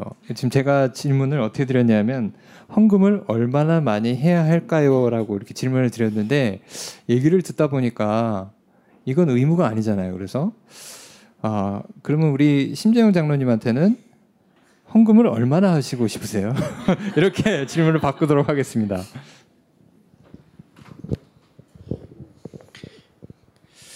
그 세상을 많이 경험하시고 이제 연륜이 있으신 분들과 좀 젊은 젊은 세대들과의 차이가 있는 것 같아요. 젊은 세대는 아, 특히 어릴수록 잘 모르잖아요. 뭘 보고 듣고 배우면 그냥 그대로 압니다. 그냥 그렇게 하는 거구나. 그래서 어렸을 때 참 중요한 각인을 장희선 집사님 둘째에게 시켜주신 것 같고 저 저도 결혼을 할 때쯤 그런 부분에 대해서 잘 몰랐어요. 그러니까 당연히 경제 생활을 하고 헌금을 하고 있었는데도 어떤 것이 올바른 헌금이고 어느 정도의 규모로 내가 하나님께 드려야 되는 것인가에 대한 기준이 배우질 않았기 때문에 없었던 것 같아요. 어, 근데 그 당시에 결혼하고 이제 목사님께서 어, 메시지를 주셨어요.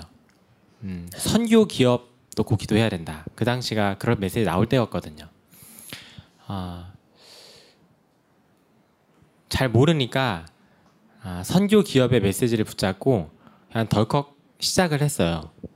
그래서 한 사람이 버는 것은 어, 너희 가정이 먹고 살고 한 사람이 버는 것은 선교를 위해서 다 드려라. 그런 메시지를 주셨었거든요. 어, 그 언약이 딱 붙잡히니까 그렇게 해야 되는구나 이렇게 알게 된 거죠.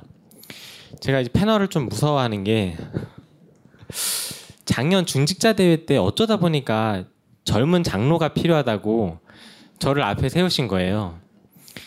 정말 아무것도 모르는데 앞에 세우셔서 질문을 어떤 한 장모님이 세게 하셨는데 아, 기억하시는 분들은 아시겠지만 무슨 질문을 하셨냐면 만약에 하나님께서 이 앞에 계신 패널 분들에게 지금 있는 재산을 다 팔아서 RUTC에 헌금하라고 하시면 어떻게 하시겠습니까? 이렇게 질문하시는 거예요. 아, 저희 전세 살고 있거든요.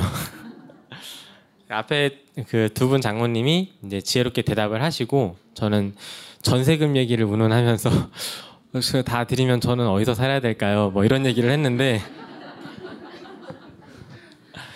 사실 저희의 모든 것이 하나님께서 다 주신 것 아닙니까? 저희 가정이 결혼할 때 붙잡았던 언약은 브리스길라 아굴라에게 주셨던 언약이었어요. 만약에 필요하다면 전 재산을 다 드리고 목이라도 내어놓아야 하는 그런 언약을 붙잡은 거죠.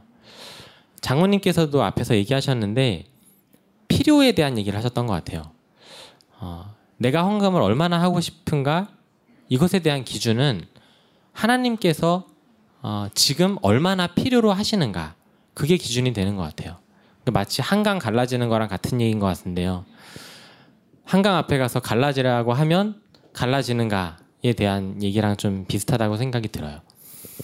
어, 62가지의 전도자의 삶에 내가 그 안에 있고 그 상황에 맞게 인도를 받는 것이 적절하지 않나 이런 생각이 들고요.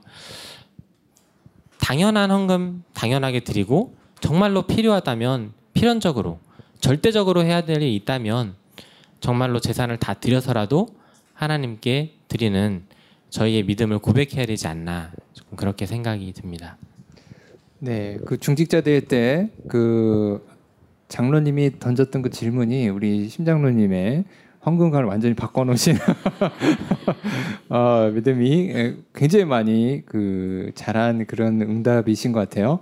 자, 혹시 이 경제에 대해서 뭐 여러 가지 좋습니다. 자녀에게 경제 교육을 뭐 어떻게 시키는다든지 뭐 여러 가지 질문이 있을 것 같은데요. 어, 자유롭게 좀 질문을 해주셨으면 좋겠어요. 예를 들면 성경적으로 경제 이 그, 어, 예를 들면 자녀에 대한 경제 교육 어떻게 시켜야 되냐 뭐 이런 내용이 있을 수도 있고요. 뭐 이 경제관에 대해서 굉장히 그 설문의 내용이 많았거든요. 그래서 좀 자유롭게 질문해 주시면 좋을 것 같습니다. 어떤 분이 먼저 질문해 주실까요?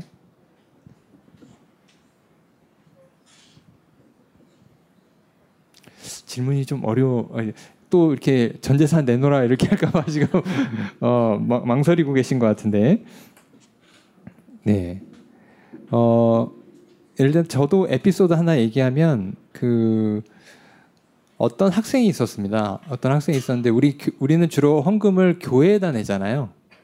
근데 저희는 이제 지교회였어요. 한양대학교 지교회인데 지교회는 지금 어떻게 가고 있냐면 이건 제3 RUTC에 대한 내용이기도 한데 어, 저희가 하나 언약을 10년 전에 붙잡았습니다. 그게 뭐냐면은 너네가 졸업하면 애들한테 늘 밥을 사줬어요. 점심 때도 밥 사주고 뭐 만나면 밥 사주고 그러니까 애들이 다 돈이 없죠. 그래서 저는 이제 직원이니까 밥 사주고 또 다른 직원도 밥 사주고 그러면서 이런 얘기 했습니다. 나중에 니네가 돈을 벌면 급여의 1%를 지교에 헌신해라. 이런 얘기를 했어요. 지- 급여의 1%. 그러니까 10%가 아니라 1%. 근데 얘들이 이제 그거를 이제 웃으면서 아, 저 당연히 할 수 있고요. 막 이랬어요. 그래서 이제 시- 세월이 많이 흘렀죠.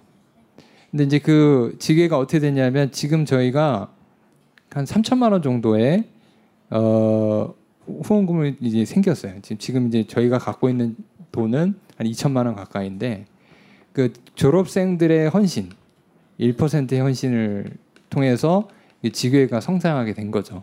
그래서 대학 지교회인데도 불구하고 선교사들이 와도 밥을 사줄 수 있는 그런 지교회로 성장하게 됐습니다. 그래서 가끔 저는요 아이들을 보지는 못해도 통장에 이렇게 이름이 찍혀요.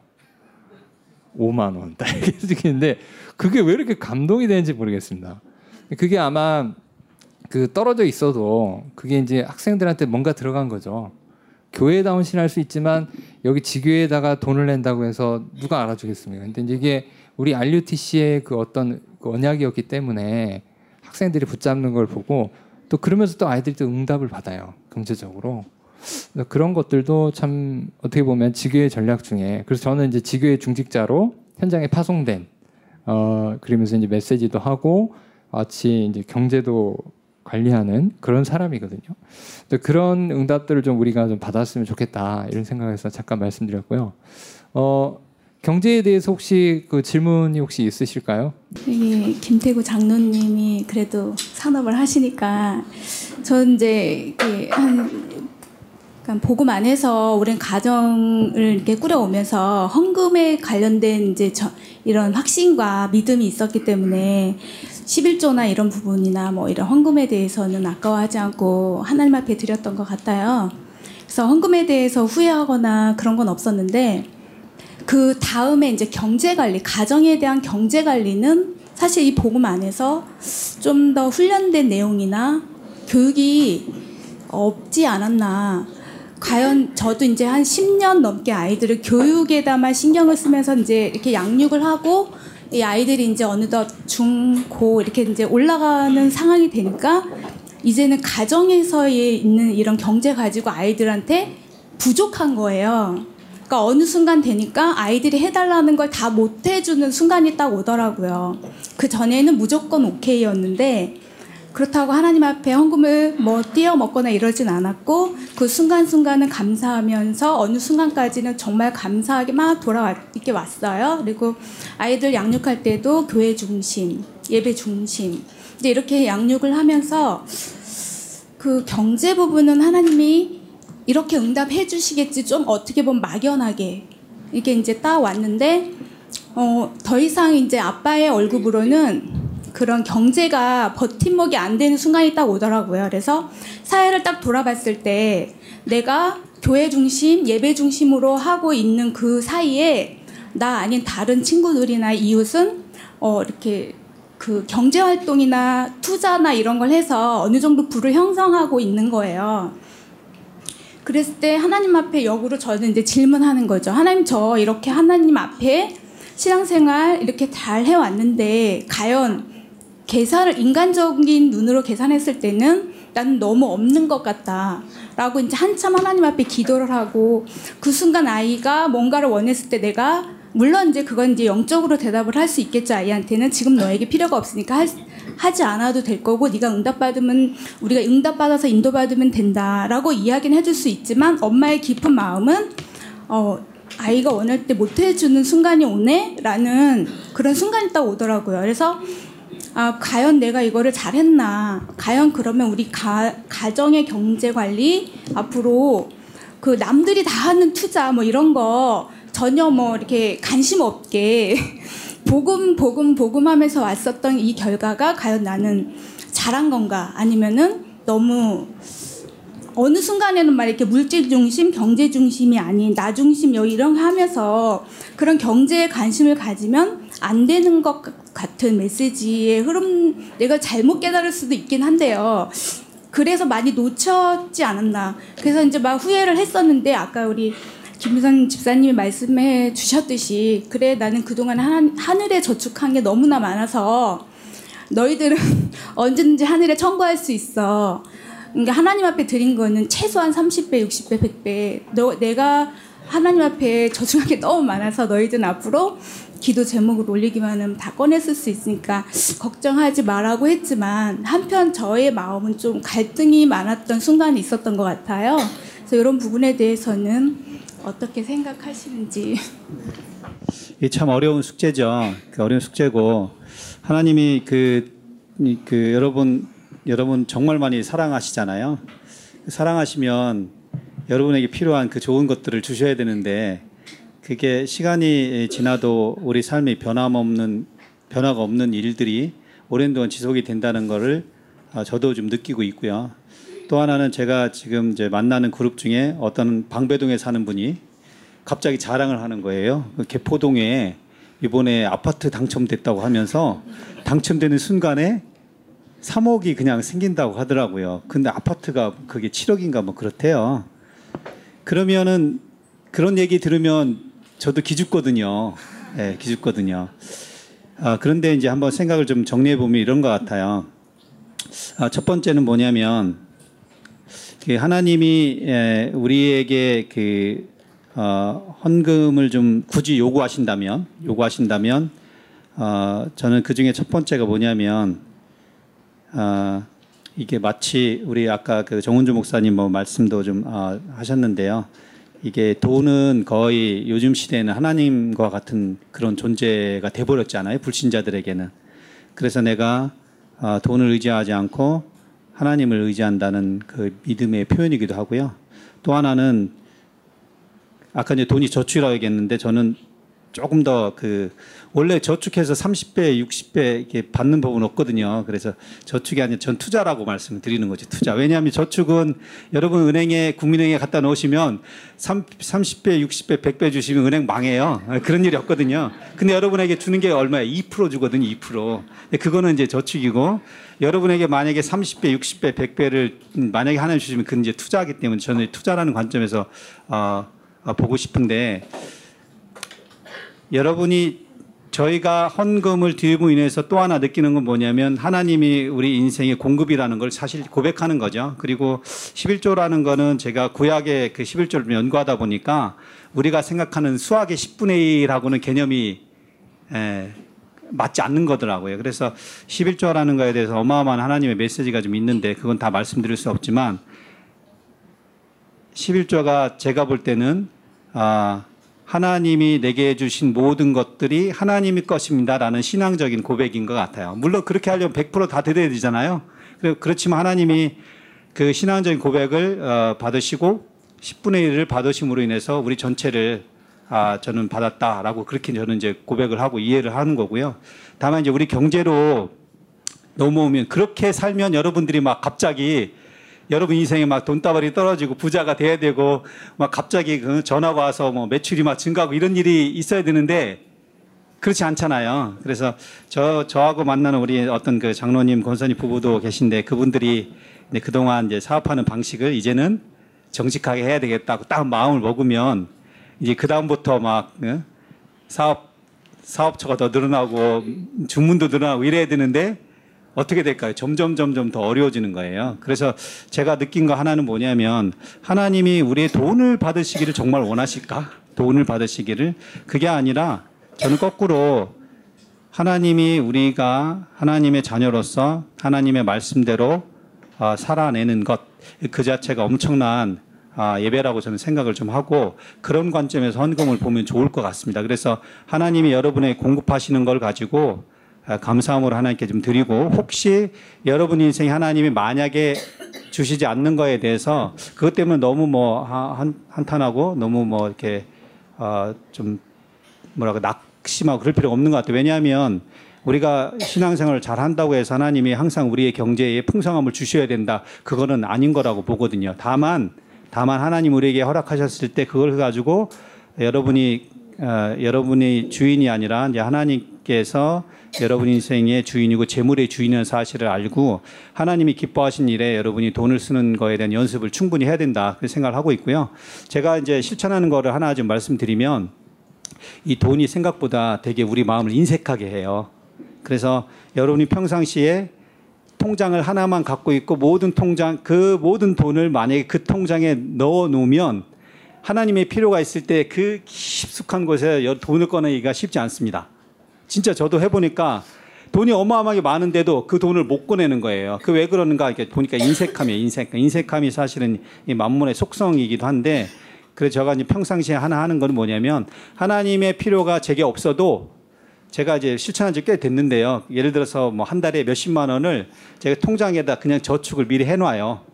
그래서 여러분이 뭐 그거 예를 들어 이름을 붙일 수 있잖아요. 뭐 대리기 통장, 뭐 베풀기 통장, 선교 통장 이렇게 이제 통장을 이 구분해서 이제 해놓으면 아, 나중에 이제 하나님이 어떤 어떤 필요가 이제 저한테 전달되잖아요. 그러면은 제가 고민하는 거는 뭐냐면 아, 이게 하나님의 필요인가 아닌가만 구분을 하는 것이 이제 저의 일이고 나머지는 하나님의 필요라고 생각되면 제가 과 제가 마치 남의 돈을 쓰듯이 쉽게 쓰는 거예요. 그 통장에서 그거를 이제 실천한 지가 한 한 10년 됐나요? 예, 그 정도 되니까 그 통장을 통해서 나간 돈이 적지 않아요. 그게 적지 않더라고요. 그래서 그렇게 실천을 하다 보니까 돈을 그 어, 하나님의 뜻에 맞게 다루는 것이 어렵지가 않더라고요. 그러나 통장을 하나 갖고 있을 때는 못 꺼내겠더라고요. 못 꺼내서 그래서 그렇게 한번 아, 통장을 구분해서 관리하는 거를 좀 실천하고 있다는 말씀을 좀 드리고 싶고요. 마지막으로 하나 꼭 말씀드릴 게 뭐냐면 이제 여러분이 그 이제 아, 또그 젊은 사람도 있지만 다 자녀가 있으시잖아요. 그러니까 자녀에게 헌금관을 꼭 가르쳐야 되는 것 중에 하나가 뭐냐면 우리는 어떻게 얼만큼 드려야 된다는 거에 대해서만 되게 많이 교육을 받았는데 어, 저는 좀 반대 입장에 좀 서서 말씀드리고 싶어요. 여러분이 어떻게 돈을 벌어야 되는가도 성경적으로 진짜 이게 배우고 실천해야 될 부분이 많이 있거든요. 그러니까 우리가 돈을 어떻게 버는 부분에 전혀 관심이 없고 버는 돈을 가지고 어떻게 하나님 드려야 될까를 만약에 생각한다면 제가 볼 때는 뭐 그냥 제가 깨달은 거지만 하나님이 여러분의 헌금이나 여러분의 예물을 받지 않으실 수도 있다는 걸 여러분이 생각하셔야 된다는 거죠. 그래서 이제 청년들이나 젊은 세대가 진짜 이제 도전해야 될 분이 뭐냐면 하나님이 주시는 하나님의 방법을 가지고 세상에서 비즈니스 해서 그게 성공할 수 있다는 것을 보여줄 수 있는 그런 사람들이 이제 나와야 된다는 거죠. 그래서 대표적으로 백영중 회장이라는 사람이 있거든요, 미국에. 그분이 이제 책을 썼는데 그 철강 회사를 미국에서 만들었어요. 그분이 나중에 전기가 나왔는데 나는 정직과 성실로 미국을 정복했다 이런 책이 좀 나와 있더라고요. 그리고 또 하영록 회장이라는 사람이 P31이라는 책을 썼는데 그런 사람들의 삶을 보니까 어, 우리랑 이게 기업을 하는 목적 자체가 너무 틀린 거예요. 그래서 이제부터는 우리 랩런트들에게 헌금을 얼마나 하고 헌금관의 그 규모를 갖춰주는 것뿐만 아니라 네가 이제는 하나님의 말씀을 붙잡고 가나안 땅에 가서 가나안 사람들의 기준이 아닌 하나님의 방법과 기준으로 네가 이렇게 사업하는 거야라는 부분을 어, 도전하고 그 아이들에게 그런 그 영적 스피릿을 좀 어, 만들어주는 일을 부모 세대가 해야 될 거라고 좀 생각을 하는 거고요. 어차피 여러분의 그 그릇도 있고 저의 그릇도 있고 하나님이 우리에게 담, 담아주신 그릇이 있는데 제가 볼 때는 이런 부분은 겸손하게 인정을 좀 해야 될 것 같고요. 이제부터 우리가 해야 될 일은 뭐냐면 어떻게 하면 우리가 하나님의 말씀을 가지고 내가 비즈니스하고 하나님의 말씀을 가지고 내가 산업 활동을 하는지에 대해서 제가 볼 때는 이런 부분에 대한 결단이 정말 필요하다고 생각하고요. 그것이 사실 정확하게 되어야 내가 얼마나 헌금을 드릴까가 의미가 아, 있지 않을까라고 저는 요즘에 그렇게 생각을 좀 하고 있습니다. 예, 답변이 좀 부족해서 죄송합니다. 네, 감사합니다. 그 지금 우리 그 김태구 장로님은 지금 수도권 remnant day 때 로봇 경제를 지금 인턴십을 계속 해주시고 계세요. 그래서 그런 내용들에 우리 또 랩너들이 참여하면 더 좋을 것 같고요. 어, 지금 저희가 이제 그 주제 중에 지금 이제 헌금관에 대해서 계속 얘기를 하고 있는데 어, 다른 주제로 넘어가기 전에 아 그래 나는 이 자녀의 헌금 교육 아니면 헌금관에서 조금 더 한 가지 질문이 있다. 혹시 있으실까요? 어, 저희 김태구 장로님 말씀을 아까 경제 포럼에서 같이 나눴는데요. 그러니까 저희는 이제 중직자가 되고 보니까 어, 중직자들은 해야 할 헌금의 가지수도 많고 금액도 많아지잖아요. 그러니까 어, 이제 저희 경우기도 하고 다른 모든 중직자들의 경우기도 한데 이제 헌금에 대한 우리가 바른 관념이 없다 보니까 어, 때로는 나의 재정의 한계를 넘어서서 헌금을 하는 경우도 생기게 되더라고요. 어, 그러니까 안 하려고 해도 그러니까 하게 되는 경우가 생기고 또 안 하면 안 되는 경우도 생기고 뭐 사람의 눈치를 봐서 그런 것보다 하나님 앞에서 어떤 경우에는 우리의 재정의 한계를 넘어서 헌금을 하게 될 때 그때 이게 내가 규모 있는 헌금을 하고 있는 건가 내가 이 경제의 규모를 넘어서는 게 이게 하나님께 맞는 건가 하는 그런 고민과 갈등이 때로는 생기기도 했던 것 같아요. 저희도 지나 보면 그러기도 하고 또 한편으로는 우리가 어, 빚을 지게 되면 그 채무의 종이 돼버리잖아요. 그러면은 그게 우리가 하나님을 위해 성금을 했는데 결국은 우리가 뭐 빚을 지게 된다면 그 빚에 대한 게 또 눌리게 되게 되니까 그러면 이게 우리가 어, 규모 있는 헌금을 한다는 그 기준은 어디에 둬야 되는 건지 그러니까 어, 채무에 눌리지 않고 또 내가 나의 경제 수준에 맞는 적정한 헌금을 한다는 거는 되게 어려운 기준이었던 저도 그런 고민들을 경험해서 뭐 랩런트들도 그렇고 많은 중리자분들도 어떤 헌금에 대한 그 기준을 세울 때 그런 고민들을 하게 될 거라는 그런 생각을 해보 공통의 과제이기도 한 것 같아가지고 그렇다면 성경적인 헌금은 나의 재정의 한계를 넘어서지 않는 한도 내에서만 헌금을 해야 되는 것인지 또 그런 부분에 대한 고민들을 누구에게 어떻게 상담을 해야 되는지 랩런트들도 고민이고 중직자분들도 이렇게 사실 시시하지만 그런 고민은 되게 많거든요. 그래서 그런 원칙적인 것들이 있는지 좀 궁금합니다. 그 참 이게 어려운 숙제입니다. 저한테도요. 그런데 제가 하나 그 지금 깨닫는 거한 가지는 그 10분의 1은 여러분은 하나님 거라고 그 고백할 수 있잖아요. 근데 10분의 9도 역시 하나님의 것인데 우리는 10분의 9도 하나님 것이지만 말은 이제 그렇게 하는데 내 마음대로 이제 쓰잖아요.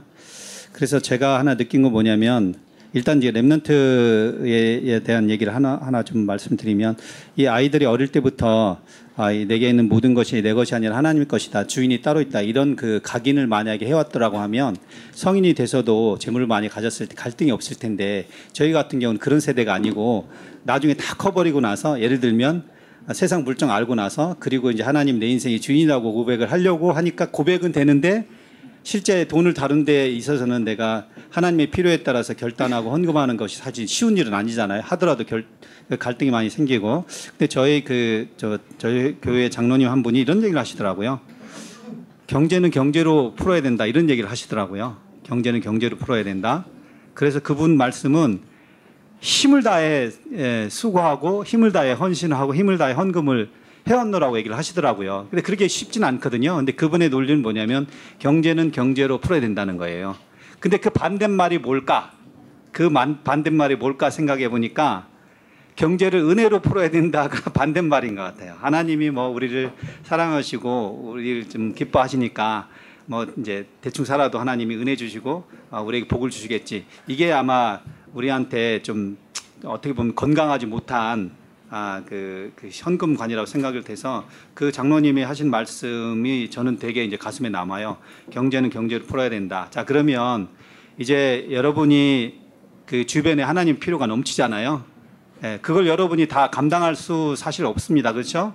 제가 볼 때는 여러분한테 그 필요를 보게 하신 거는 여러분의 몫이 있기 때문에 아마 필요를 보게 하신 거지 여러분에게 그걸 다 감당하라고 주셨는지 아는지 잘 모르겠어요. 그렇기 때문에 기본적으로 어떤 필요가 생겼을 때 아, 여러분이 거기에 반드시 여러분의 몫이 있다라고 생각을 하시면 좋을 것 같고요.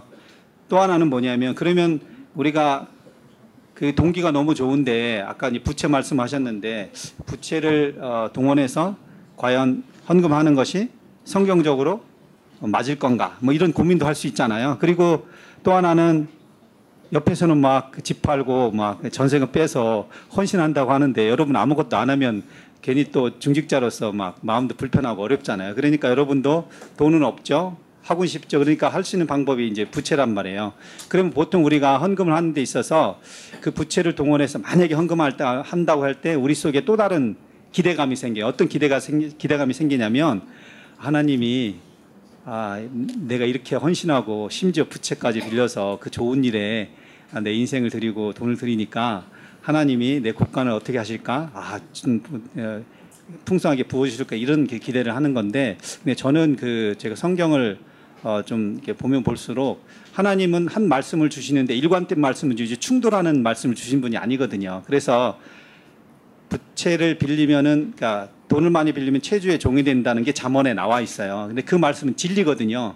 여러분이 작은 부채를 빌릴 때는 모르지만 부채 커지게 되면 반드시 알게 되는 거예요. 여러분이 사람이 여러분의 이제 주인 된다는 것을. 그러면 그 말씀을 가지고 적용해 보면 어 그러면 장사할 때 부채 빌리는 것은 하지 말아야 되고 예를 들어서 예배당 건축을 할 때는 부채를 빌려도 되나? 뭐 이렇게 우리가 의심할 수가 있잖아요. 그래서 이런 부분을 제가 한꺼번에 다 말씀드리면 어려울 것 같고 그 바울이 어떤 얘기를 했냐면 아, 구약에는 뭐 어떤 제도가 있으면 바울이 어떤 얘기를 했냐면 첫 번째 마음에 정해야 된다는 거예요. 내가 어떻게 헌금할 건지 마음에 정해야 되고 두 번째는 두 번째는 즐겨야 내야 되고 그 두 가지가 이제 먼저 나왔는데 그 말씀을 여러분이 한번 생각해 보면 좋을 것 같습니다. 마음에 정하고 즐기면 되는데 근데 그렇게만 해가지고 되는 게 아니에요. 자, 제가 한 달에 천만 원 받- 받습니다. 그런데 제가 마음에 정했어요. 한 달에 천만 원 받는데 제가 마음에 정했어요. 만 원 헌금하기로. 그리고 여러분 웃으시잖아요. 제가 그걸 기쁜 마음으로 한단 말이에요. 만 원 헌금을. 근데 두 가지만 있으면은 여러분이 웃으셨지만 여러분이 웃은 이유를 제가 알거든요. 또 뭐가 있냐면 한 달에 천만 원 받는 사람이 한 달에 만 원을 헌금하기로 마음을 정하고 기쁜 마음으로 하는데 그 다음 말이 뭐가 있냐면 억지로나 인색함으로 하지 말아야 되는데 제가 하나 통과가 안 된 거예요. 기쁜 마음으로 하고 즐겨내고, 즐겨내고 마음에 정했는데 제가 어떻게 했냐면 제가 인색함으로 사실 헌금하고 있다는 거죠. 그래서 다시 이제 말씀드리면 하나님과 헌금은 여러분과 하나님과의 관계이거든요. 사실 옆에 있는 사람이 여러분을 뭐 테스트하고 어, 어떤 목사님 여러분 테스트하고 하는 것이 아니라 하나님이 여러분 하나님 앞에 여러분이 엎드려서 헌금을 해야 되- 되려고 할 때 제가 볼 때는 하나님 말은 필요가 있고 여러분의 몫이 있을 때 하나님이 여러분 앞에 그러니까 여러분이 하나님 앞에 엎드려서 여러분이 정하시는 거죠. 세 가지 원칙을 놓고 첫 번째요. 여러분이 정하셔야 되고 두 번째 즐겨내셔야 되고 세 번째는 인색함으로나 억지로 하지 말아야 된다는 거예요. 인색함이라는 게 보니까 주관적이지만 기준이 없는 건 아니더라고요. 예를 들어서 여러분 뭐 명동에 가서 100만 원 정도 가방 살 수 있잖아요. 그런데 그 북한 선교를 위해서 내가 1년에 기도를 어마어마하게 하는데 만 원도 만약에 쓰지 않는다라고 하면 그거는 인색함이거든요. 그래서 인색함이라는 것을 여러분이 주관적이지만 그것을 잘 통과하는 게 필요할 것 같아요. 그래서 우리 주변에 뭐 헌금의 종류가 얼마나 많아요. 그러나 항상 여러분들이 그걸 가지고 도전을 받으시면 좋을 것 같아요. 세 가지. 내가 마음에 정하고 또 하나는 즐겨내는 자가 되고 세 번째는 인색함으로나 억지로 하지 말아야 되는데 여러분이 인색함이나 억지로 하는 헌금을 하나님 받으실 이유가 하나도 없거든요. 왜냐하면 하나님이 여러분에게 배가 고파서 여러분에게 돈 달라고 하신 분이 아니고 사실 여러분에게 필요한 일을 여러분이 이 미래를 놓고 투자하는 거거든요. 그래서 그 세 가지를 가지고 여러분이 진짜 기도하시면서 하시는 것이 가장 좋을 것 같아요. 왜냐하면 하나님의 필요가 넘치는데 여러분이 다 해결할 수 없다. 그거는 사실 제가 볼 때 하나님이 여러분의 그릇을 넓히시든지 아니면 여러분의 복을 주어서 감당하게 하든지 아니면 어쩌면 여러분의 몫이 아닐 수도 있는데 그래서 제가 볼 때는 아까 그 바울이 좀 주신 그 바울이를 통해서 하나님 얘기하신 거 세 가지의 원칙을 가지고 어, 여러분들이 좀 힘을 다해서 어, 그러나 억지로가 아니고 인색함으로가 아니고 아, 기쁨과 감사와 즐겨함으로 감당할 수 있는 그런 헌금이 돼야 되는 것이 아, 맞다고 생각하고요. 어느 누구도 여러분에게 이게 맞다라고 아마 답을 주긴 되게 어려운 숙제인 것 같습니다. 저는 그렇게 좀 생각을 하고요. 그 바울의 메시지를 좀 잘 묵상하면 좋을 것 같습니다. 네. 어, 이 헌금이라고 하는 것이 어, 아까도 말씀드렸듯이 하나님이 지금 필요 얼마나 필요하신가 이거를 내가 알려면 하나님이 정말로 얼마나 필요하신 내 말씀의 흐름 속에 들어가야 어, 그걸 내가 헌신할 수 있을 것 같습니다. 그래서 많은 좋은 말씀들을 해주셨는데 어, 이렇게 헌금의 기준까지 말씀을 해주셨어요.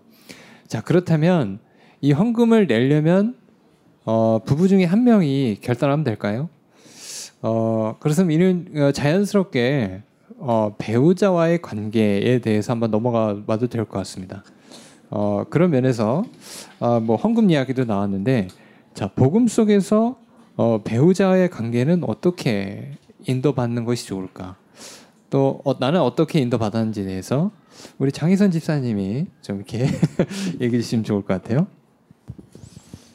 음, 전 처음에 소개시켜 드렸던 것처럼 음, 저희 배우자는 아직 교회를 다니고 있지 않고 있어 다니고 있지 않아요. 근데 어, 처음에 제가 어, 복음을 받고 결혼한 게 아니라 결혼을 하고 복음을 받았거든요. 그러니까 사실은 어떻게 보면 음, 엄청난 갈등이 있었던 거죠. 그러니까 저는 영을 몰랐어요. 영적인 거를 전혀 모르고 살다가 어느 날 하나님이 영, 영이 있다는 걸 알게 해주시고 영을 살리셨잖아요. 근데 옆에 있는 남편은 시체예요. 그 시체랑 사는 거예요, 저는. 그게 처음에 그 제가 복음을 받고 어, 아이들 아빠가 제가 미신을 엄청 좋아했거든요.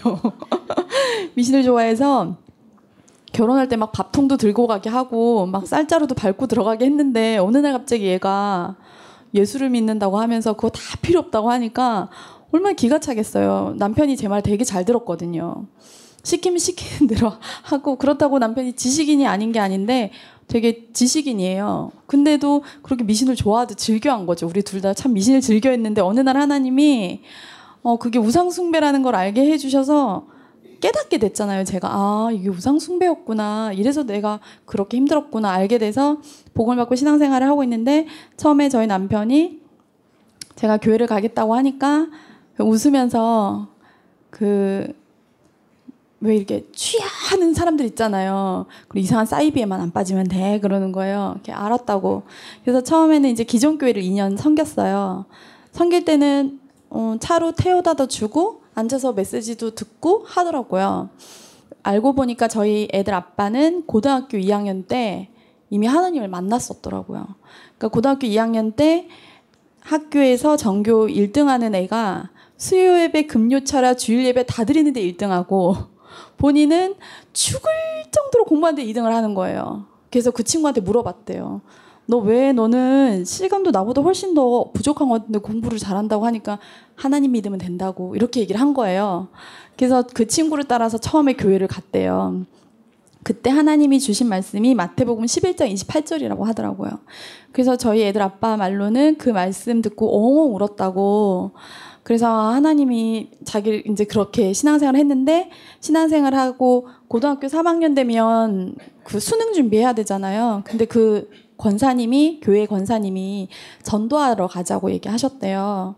근데 애들 아빠가 고3이니까 어 지금 바빠서 전도를 못 한다고 공부해야 된다 하니까 그 권사님께서 엄청 저주를 한 거예요. 저희 남편을 막 너는 뭐 몰라서 그렇다고 막 그래서 애들 아빠가 고3 때 교회를 떠났어요. 그러고 나서 교회랑 담 쌓고 살다가 어느 날 제가 교회를 다니기 시작한 거죠. 그러니까는 처음에 기존 교회 가니까 아이들 아빠가 하는 말이 야, 이 교회는 전도 얘기 안 하니까 참 좋다고. 그래. 이렇게 상업적인 목적으로 교회를 운영하면 안 돼. 그러는 거예요. 그래서 저도 어, 맞다고 이제 그러고 있는데 어느 날 하나님이 저를 다락방으로 부르셨어요. 근데 그, 근데 전도만 말하니까 아이들 아빠가 딱 앉아서 메시지를 듣더니 야, 대박이다, 진짜. 처음부터 끝까지 전도만 말한다고. 어떻게 이럴 수가 있냐, 교회가. 이건 너무 상업적이다. 이렇게 얘기를 하더라고요. 그래서 이제 그냥 말 안 하고 그냥 조용히 그래도 처음에는 이제 신앙생활 안 하다가 성경책도 찍고 막 그랬거든요. 성경 보지 말라고 성경책 찍고 교회 못 가게 화장실에 저를 가두고요. 별의 별짓을 다 하는 거예요. 근데 그 애들 아빠가 하는 말이 이제 울면서 저한테 고백한 거예요. 너랑 토요일, 일요일 날 바람 좋고 물 좋고 산 좋은 데 가- 네, 늘 캠핑도 다니고 했는데 어느 날부터 네가 교회를 다니면서 나랑 토요일도 없고 일요일도 없고 나 너무 외롭다는 거예요. 나 너무 외롭고 너는 예수에 미쳤다고. 그러니까 너는 다른 남자한테 미친 거라고. 이제 그렇게 왜냐면 이제 육신적인 거밖에 모르니까 너가 원래는 나를 나한테 미쳤다가 이제 니는 그 대상이 예수로 바뀐 거라고. 그러면 내가 얼마나 배신감을 느끼겠니? 그렇게 얘기하길래 너무 공감되는 거 진짜 배신감 느끼겠다. 근데 어쩔 수가 없잖아요. 저는 이미 하나님이 사랑 받았으니까. 그래서 아이들 아빠한테 처음엔 복음 얘기를 막 하니까 막 욕하고 저는 저희 남편이 되게 고상한 줄 알았거든요. 근데 세상 세상 그렇게 무식할 수가 없는 거예요. 막 옆- 옆에 누워서 자는데 막 동물 같고 막 저는 성령 충만한데 막 악령 가득한 것 같고 막 그래서 제가 사단 얘기 되게 많이 했거든요. 그 유목사의 메시지 중에 야 마귀자녀한테 마귀자녀 맞지만 마귀자녀다 말하면 얼마나 기분 나쁘겠냐 근데 제가 그랬어요. 당신은 마귀자녀라 가지고 내 얘기를 못 알아듣는다고 막 그러니까 어느 날부터 남편과 저는 제가 이제 어- 정말 사랑해서 결혼을 했거든요. 열렬하게 연애를 해가지고 결혼을 했는데 어느 날부터 소통이 안 되는 거예요. 남편은 계속 육신적인 얘기, 저는 계속 영적인 얘기. 그러니까는 남편이 나 너랑 대화가 안 된다고 대화하지 말자 이렇게 된 거예요. 근데 그 모습을 우리 아이들이 지켜보고 있잖아요. 복음 전에는 받기 전에는 엄마가 되- 엄마 아빠가 되게 친했던 것 같단 말이에요. 근데 복음을 받고 나서 맨날 저렇게 싸워. 하나님 이거 아닌 것 같다고. 형 어떻게 해야 되냐고. 그러면서도 이제 남편의 미운 모습, 저런 육신적인 막 이렇게 생각을 했는데 알고 보니까 하나님이 제 마음에 그래서 그 시간표를 쭉 가다가 저희 시아버지는 영접을 하시고 소천하셨어요. 저희 시어머니도 복음을 받으시고 저희 시아버지는 복음을 받으시고 바로 제사를 없애셨어요. 당신 손으로. 그러면서 이제 큰 며느리가 예, 예수님을 믿는데 내가 어떻게 제사를 지내냐고 그러시면서 탁 끊으시는 거예요. 근데 너무 또 감사한 건 저는 막 난리가 나고 귀신 마귀가 떠날 줄 알았거든요. 근데 그게 아니라 그냥 아버님이 그렇게 얘기하시고 또 이렇게 하시더라고요. 그런 거 보면서 저희 아이들 아빠랑 형제 삼형제 중에 장남이거든요. 근데 아이들 아빠의 그 형제들도 그냥 제사 안 지내는 거에 대해서 별 말을 안 하는 거예요. 그때 제가 느낀 게 뭐냐면 아, 흑암은 난리를 부리고 떠나는 게 아니라 하나님이 훨씬 강하구나. 마귀보다 훨씬 하나님이 강하구나. 이제 그 생각을 하게 됐는데 그렇게 시간이 지나면서 아이들을 저희는 가정 예배도 정말 순교 정신으로 했어요. 그 왜 북한 선교 북한에 있는 분들이 굴에서 예배하다가 공안당 이렇게 쳐들어오면 막 접고 하잖아요. 저희는 그렇게 예배했거든요. 가정 예배 하다가 아파서 빨리 닫아닫아닫아. 이제 애들이 막 닫고 예배 안 한 척 이렇게 하면 너희 뭐 했어? 예배했지. 막 집에서 성경 읽지 말랬지. 노래 부르지 찬양하지 말라고 막 이렇게 얘기했는데 아이들이 그러면 아닌 척하고 그렇게 가정 예배를 했었어요. 뭐 얼마나 절실하게 했겠어요. 가정. 아무튼 가정 예배를 하는데 어느 날부터 아이들 아빠한테 이제 계속 강하게 얘기하다가 어, 이건 아니라는 생각을 하나님이 주셨어요. 왜냐하면 저희 애들 아빠가 술을 되게 좋아하거든요. 그래서 술을 마시고 이제 늘 늦게 들어오세요. 근데 그게 너무 힘들더라고요. 저희 아버지는 술 담배를 안 하셨기 때문에 너무 힘들어서 오면 바가지 끌고 또 막 성령충만 누리고 오면 바가지 끌고 저는 또 그러니까 애들 아빠가 너 미친 것 같다고. 저한테 너 아무래도 미친 것 같아. 정신병원에 가보는 거 어떠냐고. 근데 제가 봐도 제가 미친 것 같더라고요. 어, 다른 사람 봤을 때 내가 어떨까? 막 이 생각이 들었는데 하나님한테 이제 그때 어, 정말 무릎 꿇고 기도하기 시작했던 것 같아요. 왜냐면 도저히 제 힘으로 안 되니까 하나님 앞에 아, 하나님 어떻게 해야 되냐고 하나님이 계획이 뭐냐고 우리 가정을 향한 그리고 배우자를 어떻게 섬겨야 돼요 이렇게 물어봤는데 하나님께서 그 고린도전서 13장을 주시는 거예요. 네가 아무리 믿음이 있다고 하고 깽가리처럼 울어도 사랑이 없으면 아무것도 아니라고. 너 남편을 정말 영혼을 사랑하니 이렇게 물어보는 거예요. 그 제가 왠지 지는 것 같은 거예요. 하나님 그러면 나만 사랑해야 돼요? 나만 맨날 이렇게 희생해야 되냐고 하는데 하나님께서 그때 주신 말씀이 아니 그게 아니라 하나님이 저를 그렇게 사랑하신다는 거야. 내가 너를 어, 어떤 일에서 온유하게 사랑하고 교만하지 않게 사랑하고 너를 무리하지 않게 하고 이렇게 무례하지 않게 하고 쭉 말씀을 주시는데 하나님의 사랑을 정말 이렇게 딱 느껴지니까 어, 남편의 사랑을 갈구하지 않던 것 같아요. 저도 모르게 남편이 술 마시고 왜 늦게 들어오는 게 그렇게 화가 나고 짜증나지? 그러니까 저한테 질문을 하기 시작했어요. 근데 그게 저는 외로움이었더라고요. 아, 이게 남편의 부재에 대한 외로움, 영적으로 소통되지 않는 거에 대한 외로움. 그런데 하나님이 어, 진짜 소통할 분은 하나님이시라는 걸 알게 해주시고 하나님과 소통되기 시작하니까 요번에 저희 4월 1일 날 저희 시아버님께서 소천하셨거든요. 그 소천하시면서 하나님이 정말 그 장래에 캠프를 보여주셨어요. 저희 동서들도 다 영접하고 저희 서방님들도 어, 하나님을 믿고 싶어 하게 되고 더 감사한 건 저희 남편이 이제 얼마 전에 있었던 일이죠. 월요일 날 저한테 와가지고 이제 술을 마시고 오셨어요. 근데 이제 유목사님 그러시죠. 술 마시고 들어오면 막 기도해주고 축복해주라고. 저는 아직 그 단계는 안 되고요. 또 늦게 들어왔어? 막 그러니까 이제 저거 앉아보라고. 그래서 이제 앉아서 얘기를 하니까 저한테 하시는 하는 말씀이 어 자기들 형제 내 남동생 둘에게 복음 좀 전해 그러는 거예요. 그래서 제가 왜왜 갑자기인가 아 우리 둘 형제 둘 심각해 그러는 거예요.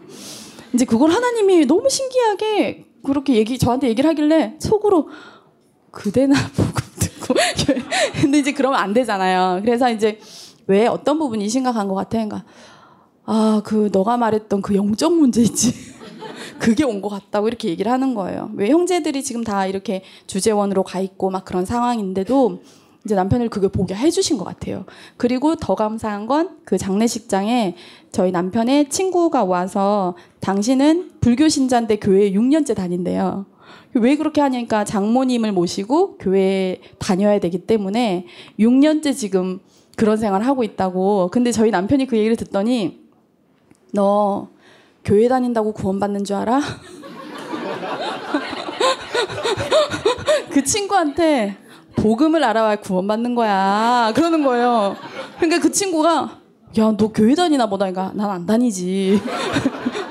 그러니까 이제 친구들이 그 친구가 야, 넌 교회도 안 다니면서 그렇게 말하냐? 그러니까 이제 하는 말이 나는 다닐 거면 너처럼 안 다닌다고 확실히 다닌다고 다닐 걸 확실히 다니고 안 다닐 거 다니지 말라고 양다리 걸치는 거 예의 아니다 너 그러는 거예요.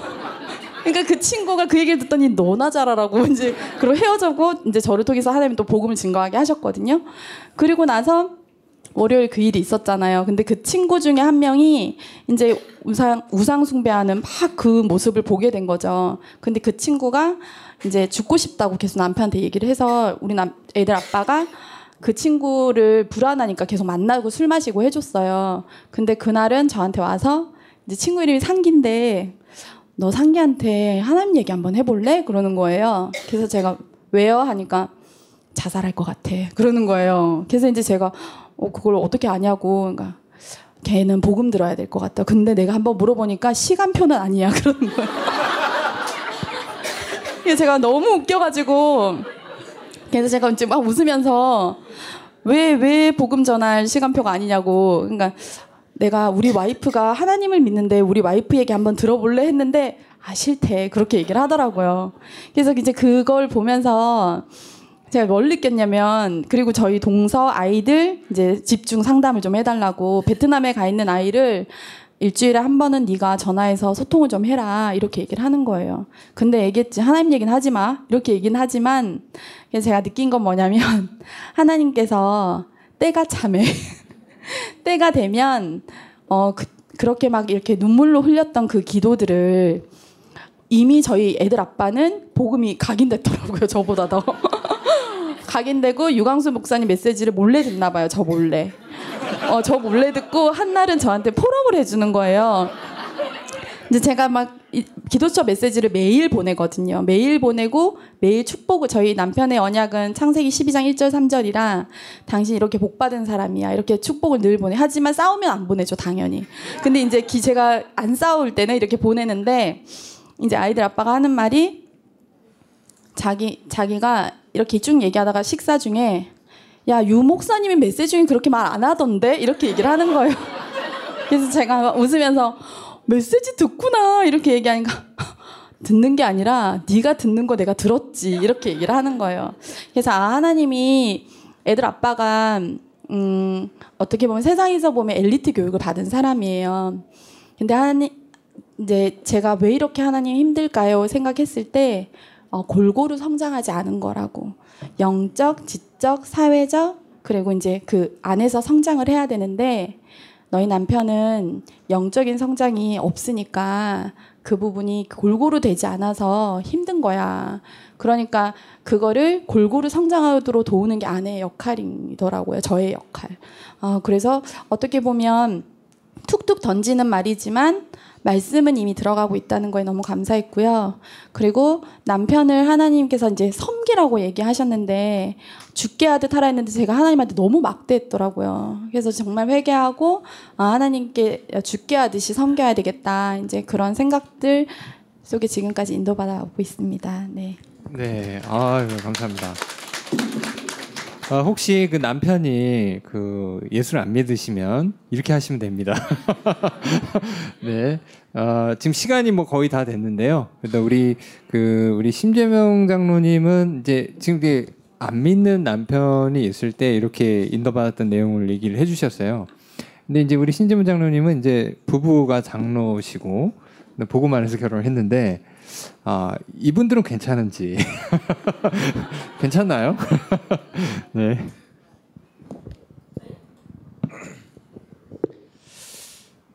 그 제가 처음 결혼했을 때 저희 이제 의료 쪽에 있는 같은 세대 청년들이 굉장히 부러워했어요. 아, 음, 이, 지금 남 아기 엄마가 굉장히 어렸을 때부터 말씀을 잘 각인이 돼 있어서 성경 말씀에서의 아내의 역할, 성경 말씀에서의 어, 어떤 흐름 속에 있어야 되는가가 이미 들어가 있는.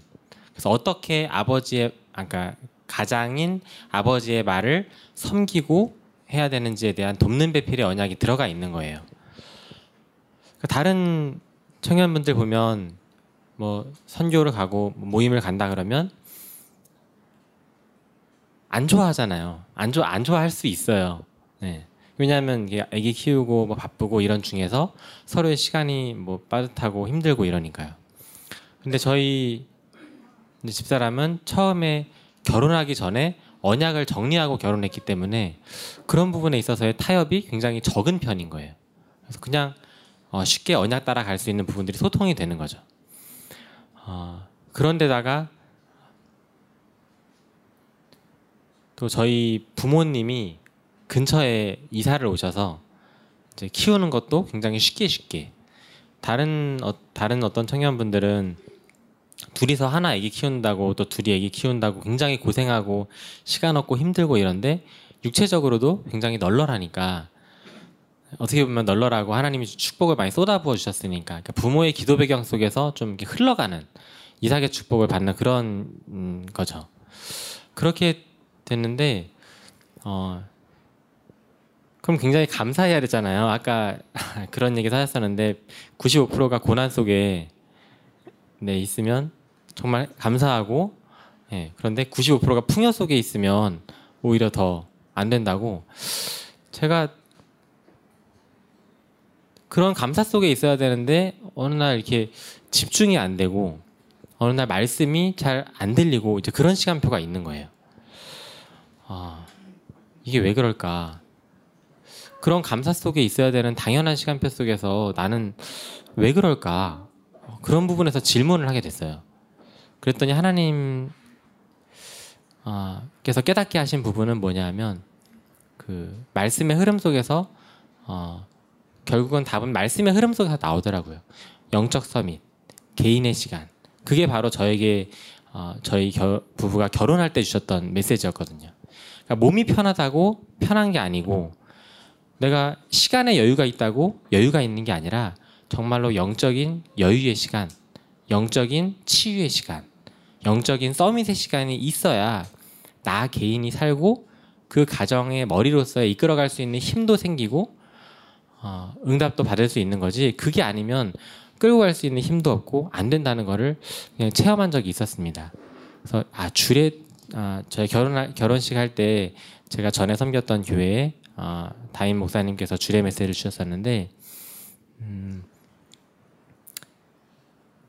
음, 말이 길어지는데 어, 결혼식을 할 때 그 교회에서 하면은 당연히 녹화를 다 해주는 거라고 생각을 했어요. 네. 근데 따로 부탁을 하지 않으니까 그 주례 메시지를 이렇게 중간 중간 녹화를 해서 전체 메시지가 없더라고요. 저는 그게 굉장히 아쉬운 한으로 남고 있는데 그 당시에 물론 1대지, 2대지, 3대지를 이렇게 당연히 주셨을 거고 그 메시지가 아무 아 제가 생각 지금 추측하건데 아마 138의 메시지가 아니었을까 이렇게 생각은 하지만 아 저에게 확실하게 남는 그 한 가지의 아, 주의 메시지가 있었어요. 이게 뭐냐 하면 둘이서 좋아하고 서로 아, 결혼에 대한 축복을 하나님께서 주셨는데 아, 서로에 대한 기도의 시간을 반드시 배려해야 된다라는 메시지였어요. 둘이서 좋고 놀고 서로 즐기고 좋지만 하나님과의 개인의 일대의 시간이 없으면 그것이 굉장히 어려움 속으로 들어갈 수 있다는 메시지를 주셨고 그 말씀을 좀 체험해서 앞으로 어떻게 가야 되는지 내가 기도하는 시간 또 와이프가 따로 하나님을 만나는 시간 또 그것을 통해서 같이 흐름, 흐름이 같이 흘러갈 수 있는 그런 시간을 좀 보게 해주시는 어, 그런 감사한 시간이 있었던 것 같아요. 네. 네, 감사합니다. 지금 뭐 지금 시간이 지금 4시가 됐어요. 그래서 이제 원래 이제 네트워크 시간인데요. 근데 이제 혹시나 이제 우리 또 그래도 오늘 가정에 대한 중요한 내용들을 얘기하셨으니까 혹시 질문이 있으시면 한 분 정도만 받고요. 혹시 있을까요? 아, 제가 이제 혹시 있을까요 하니까 이제 진짜 없으시네요. 네. 감사합니다. 그러면 오늘 그 이 포럼에 이제 패널로 나와주신 분들의 그 짧은 그 우리 마무리 멘트를 듣고 이걸로 마무리를 하도록 하겠습니다. 오늘 좀 경제에 대해서 많은 내용들을 얘기해 주셨는데 우리 김태우 장, 장로님부터 짧게 좀 정리를 해주시면 제가 50대라는 이유로 나와서 좀 너무나 그 제 제게 어울리지 않는 얘기를 좀 많이 좀 죄송하고요. 제가 그 믿는 거 한 가지는 뭐냐면 하나님의 선하심.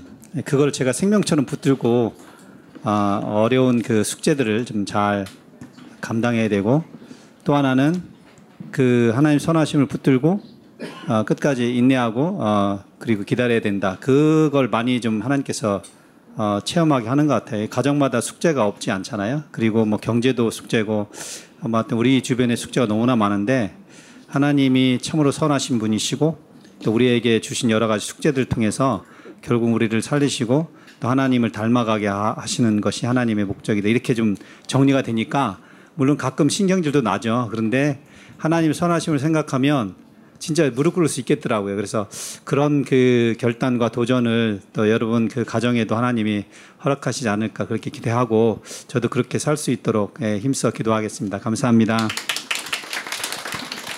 네. 다음으로 우리 전쟁 같은 우리 신앙생활 얘기해 주신 장혜선 집사님. 어, 저는 음, 예배 중에 하나님께서 그렇게 말씀하셨어요. 사람을 제일 중요한 게 관계인데 하나님과의 관계, 사람과의 관계라고 얘기하셨는데요. 관계를 가질 때는 두 가지 측면으로 가진다고 하더라고요. 한 가지는 어떤 사람을 보면 이제 판단하는 거죠. 어, 저 사람은 나쁜 사람, 좋은 사람, 이 사람 이래서 저래 못 돼, 이래서 안 돼. 이렇게 판단을 하게 되면 나도 모르게 이제 마음에 심판을 하는데 심판을 하게 되면 낙인을 찍는다고 하더라고요. 그럼 그 사람을 낙인 찍는 순간 내 마음에 지옥이 된다고. 근데 그건 하나님의 영역이라고 얘기하시더라고요. 근데 만약에 이 사람을 봤을 때 판단하지 않고 분별을 하게 되면 반드시 하나님의 지혜를 구할 거다. 왜냐하면 지혜가 없기 때문에. 그래서 분별을 구- 분별을 하면 하나님께 지혜를 구하고 그러면 하나님은 언약을 주실 거다. 말씀을 받으면 나는 천국이 되는 거다. 천국과 지옥의 차이는 되게 간단하다고 어떤 상황이다 누구를 만나든지 판단을 할 건지 분별을 할 건지 그래서 오늘도 저도 나오면서 하나님한테 사실은 이 자리에 초대됐을 때 제가 되게 강하게 거부를 했었어요 왜냐하면 주제가 가정이라는 거였기 때문에 전 안 믿는데 왜요 하니까 이제 한영석 저희 이제 영산업 회장님께서 이제 피를 토하시면서 안 믿는 가정이 얼마나 많은데 막 이렇게 얘기하시는 거예요. 그때 하나님한테 이제 지혜를 구한 거죠. 하나님 어떻게 해야 되냐고 했는데 하나님이 말씀 속에서 어, 내가 인도하는 대로 그냥 하라고 하셔서 여기 이제 하나님께서 인도하신 대로 왔는데요. 저는 말씀 들으면서도 너무 감사하고 치유가 되고 이렇게 포럼을 하면서도 너무 치유받는 감사한 시간이었던 것 같습니다. 네. 네. 우리 장희선 집사님의 오늘 고백이 우리 대회 때마다 응답이 있지 않습니까?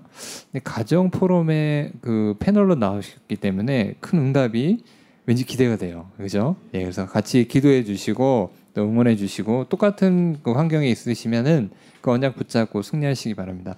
마지막으로 우리 신장로님. 예. 아, 아직 젊어서 규모와 이 세- 세부적인 부분들이 잘 안 갖춰져 있는 것 같은데 아, 겸손하게 하나님께서 주시는 말씀을 듣고 따라가게 하신 이런 부분이 감사한 것 같고요. 또 오늘 저는 제 얘기보다는 장모님 또 집사님 이야기를 들으면서 정말 많은 치유가 되고 또 어떤 기준을 가져야 되는가를 많이 붙잡게 되는 그런 시간이었던 것 같습니다. 감사합니다. 네, 감사합니다. 어, 장시간 동안 우리 가정에 대해서 같이 포럼해 주시고 인도받 으신 모든 분들께 감사드리고요. 어, 가정은 정말로 중요한 여러분들이 어, 현장입니다. 그래서 그 현장을 노- 절대로 놓치지 마시고 자녀와 또 배우자와 또 교회와의 소통이 시작되는 가장 중요한 시작이 되기를 기도하면서 오늘 가정 포럼을 모두 마치도록 하겠습니다. 감사합니다. 네.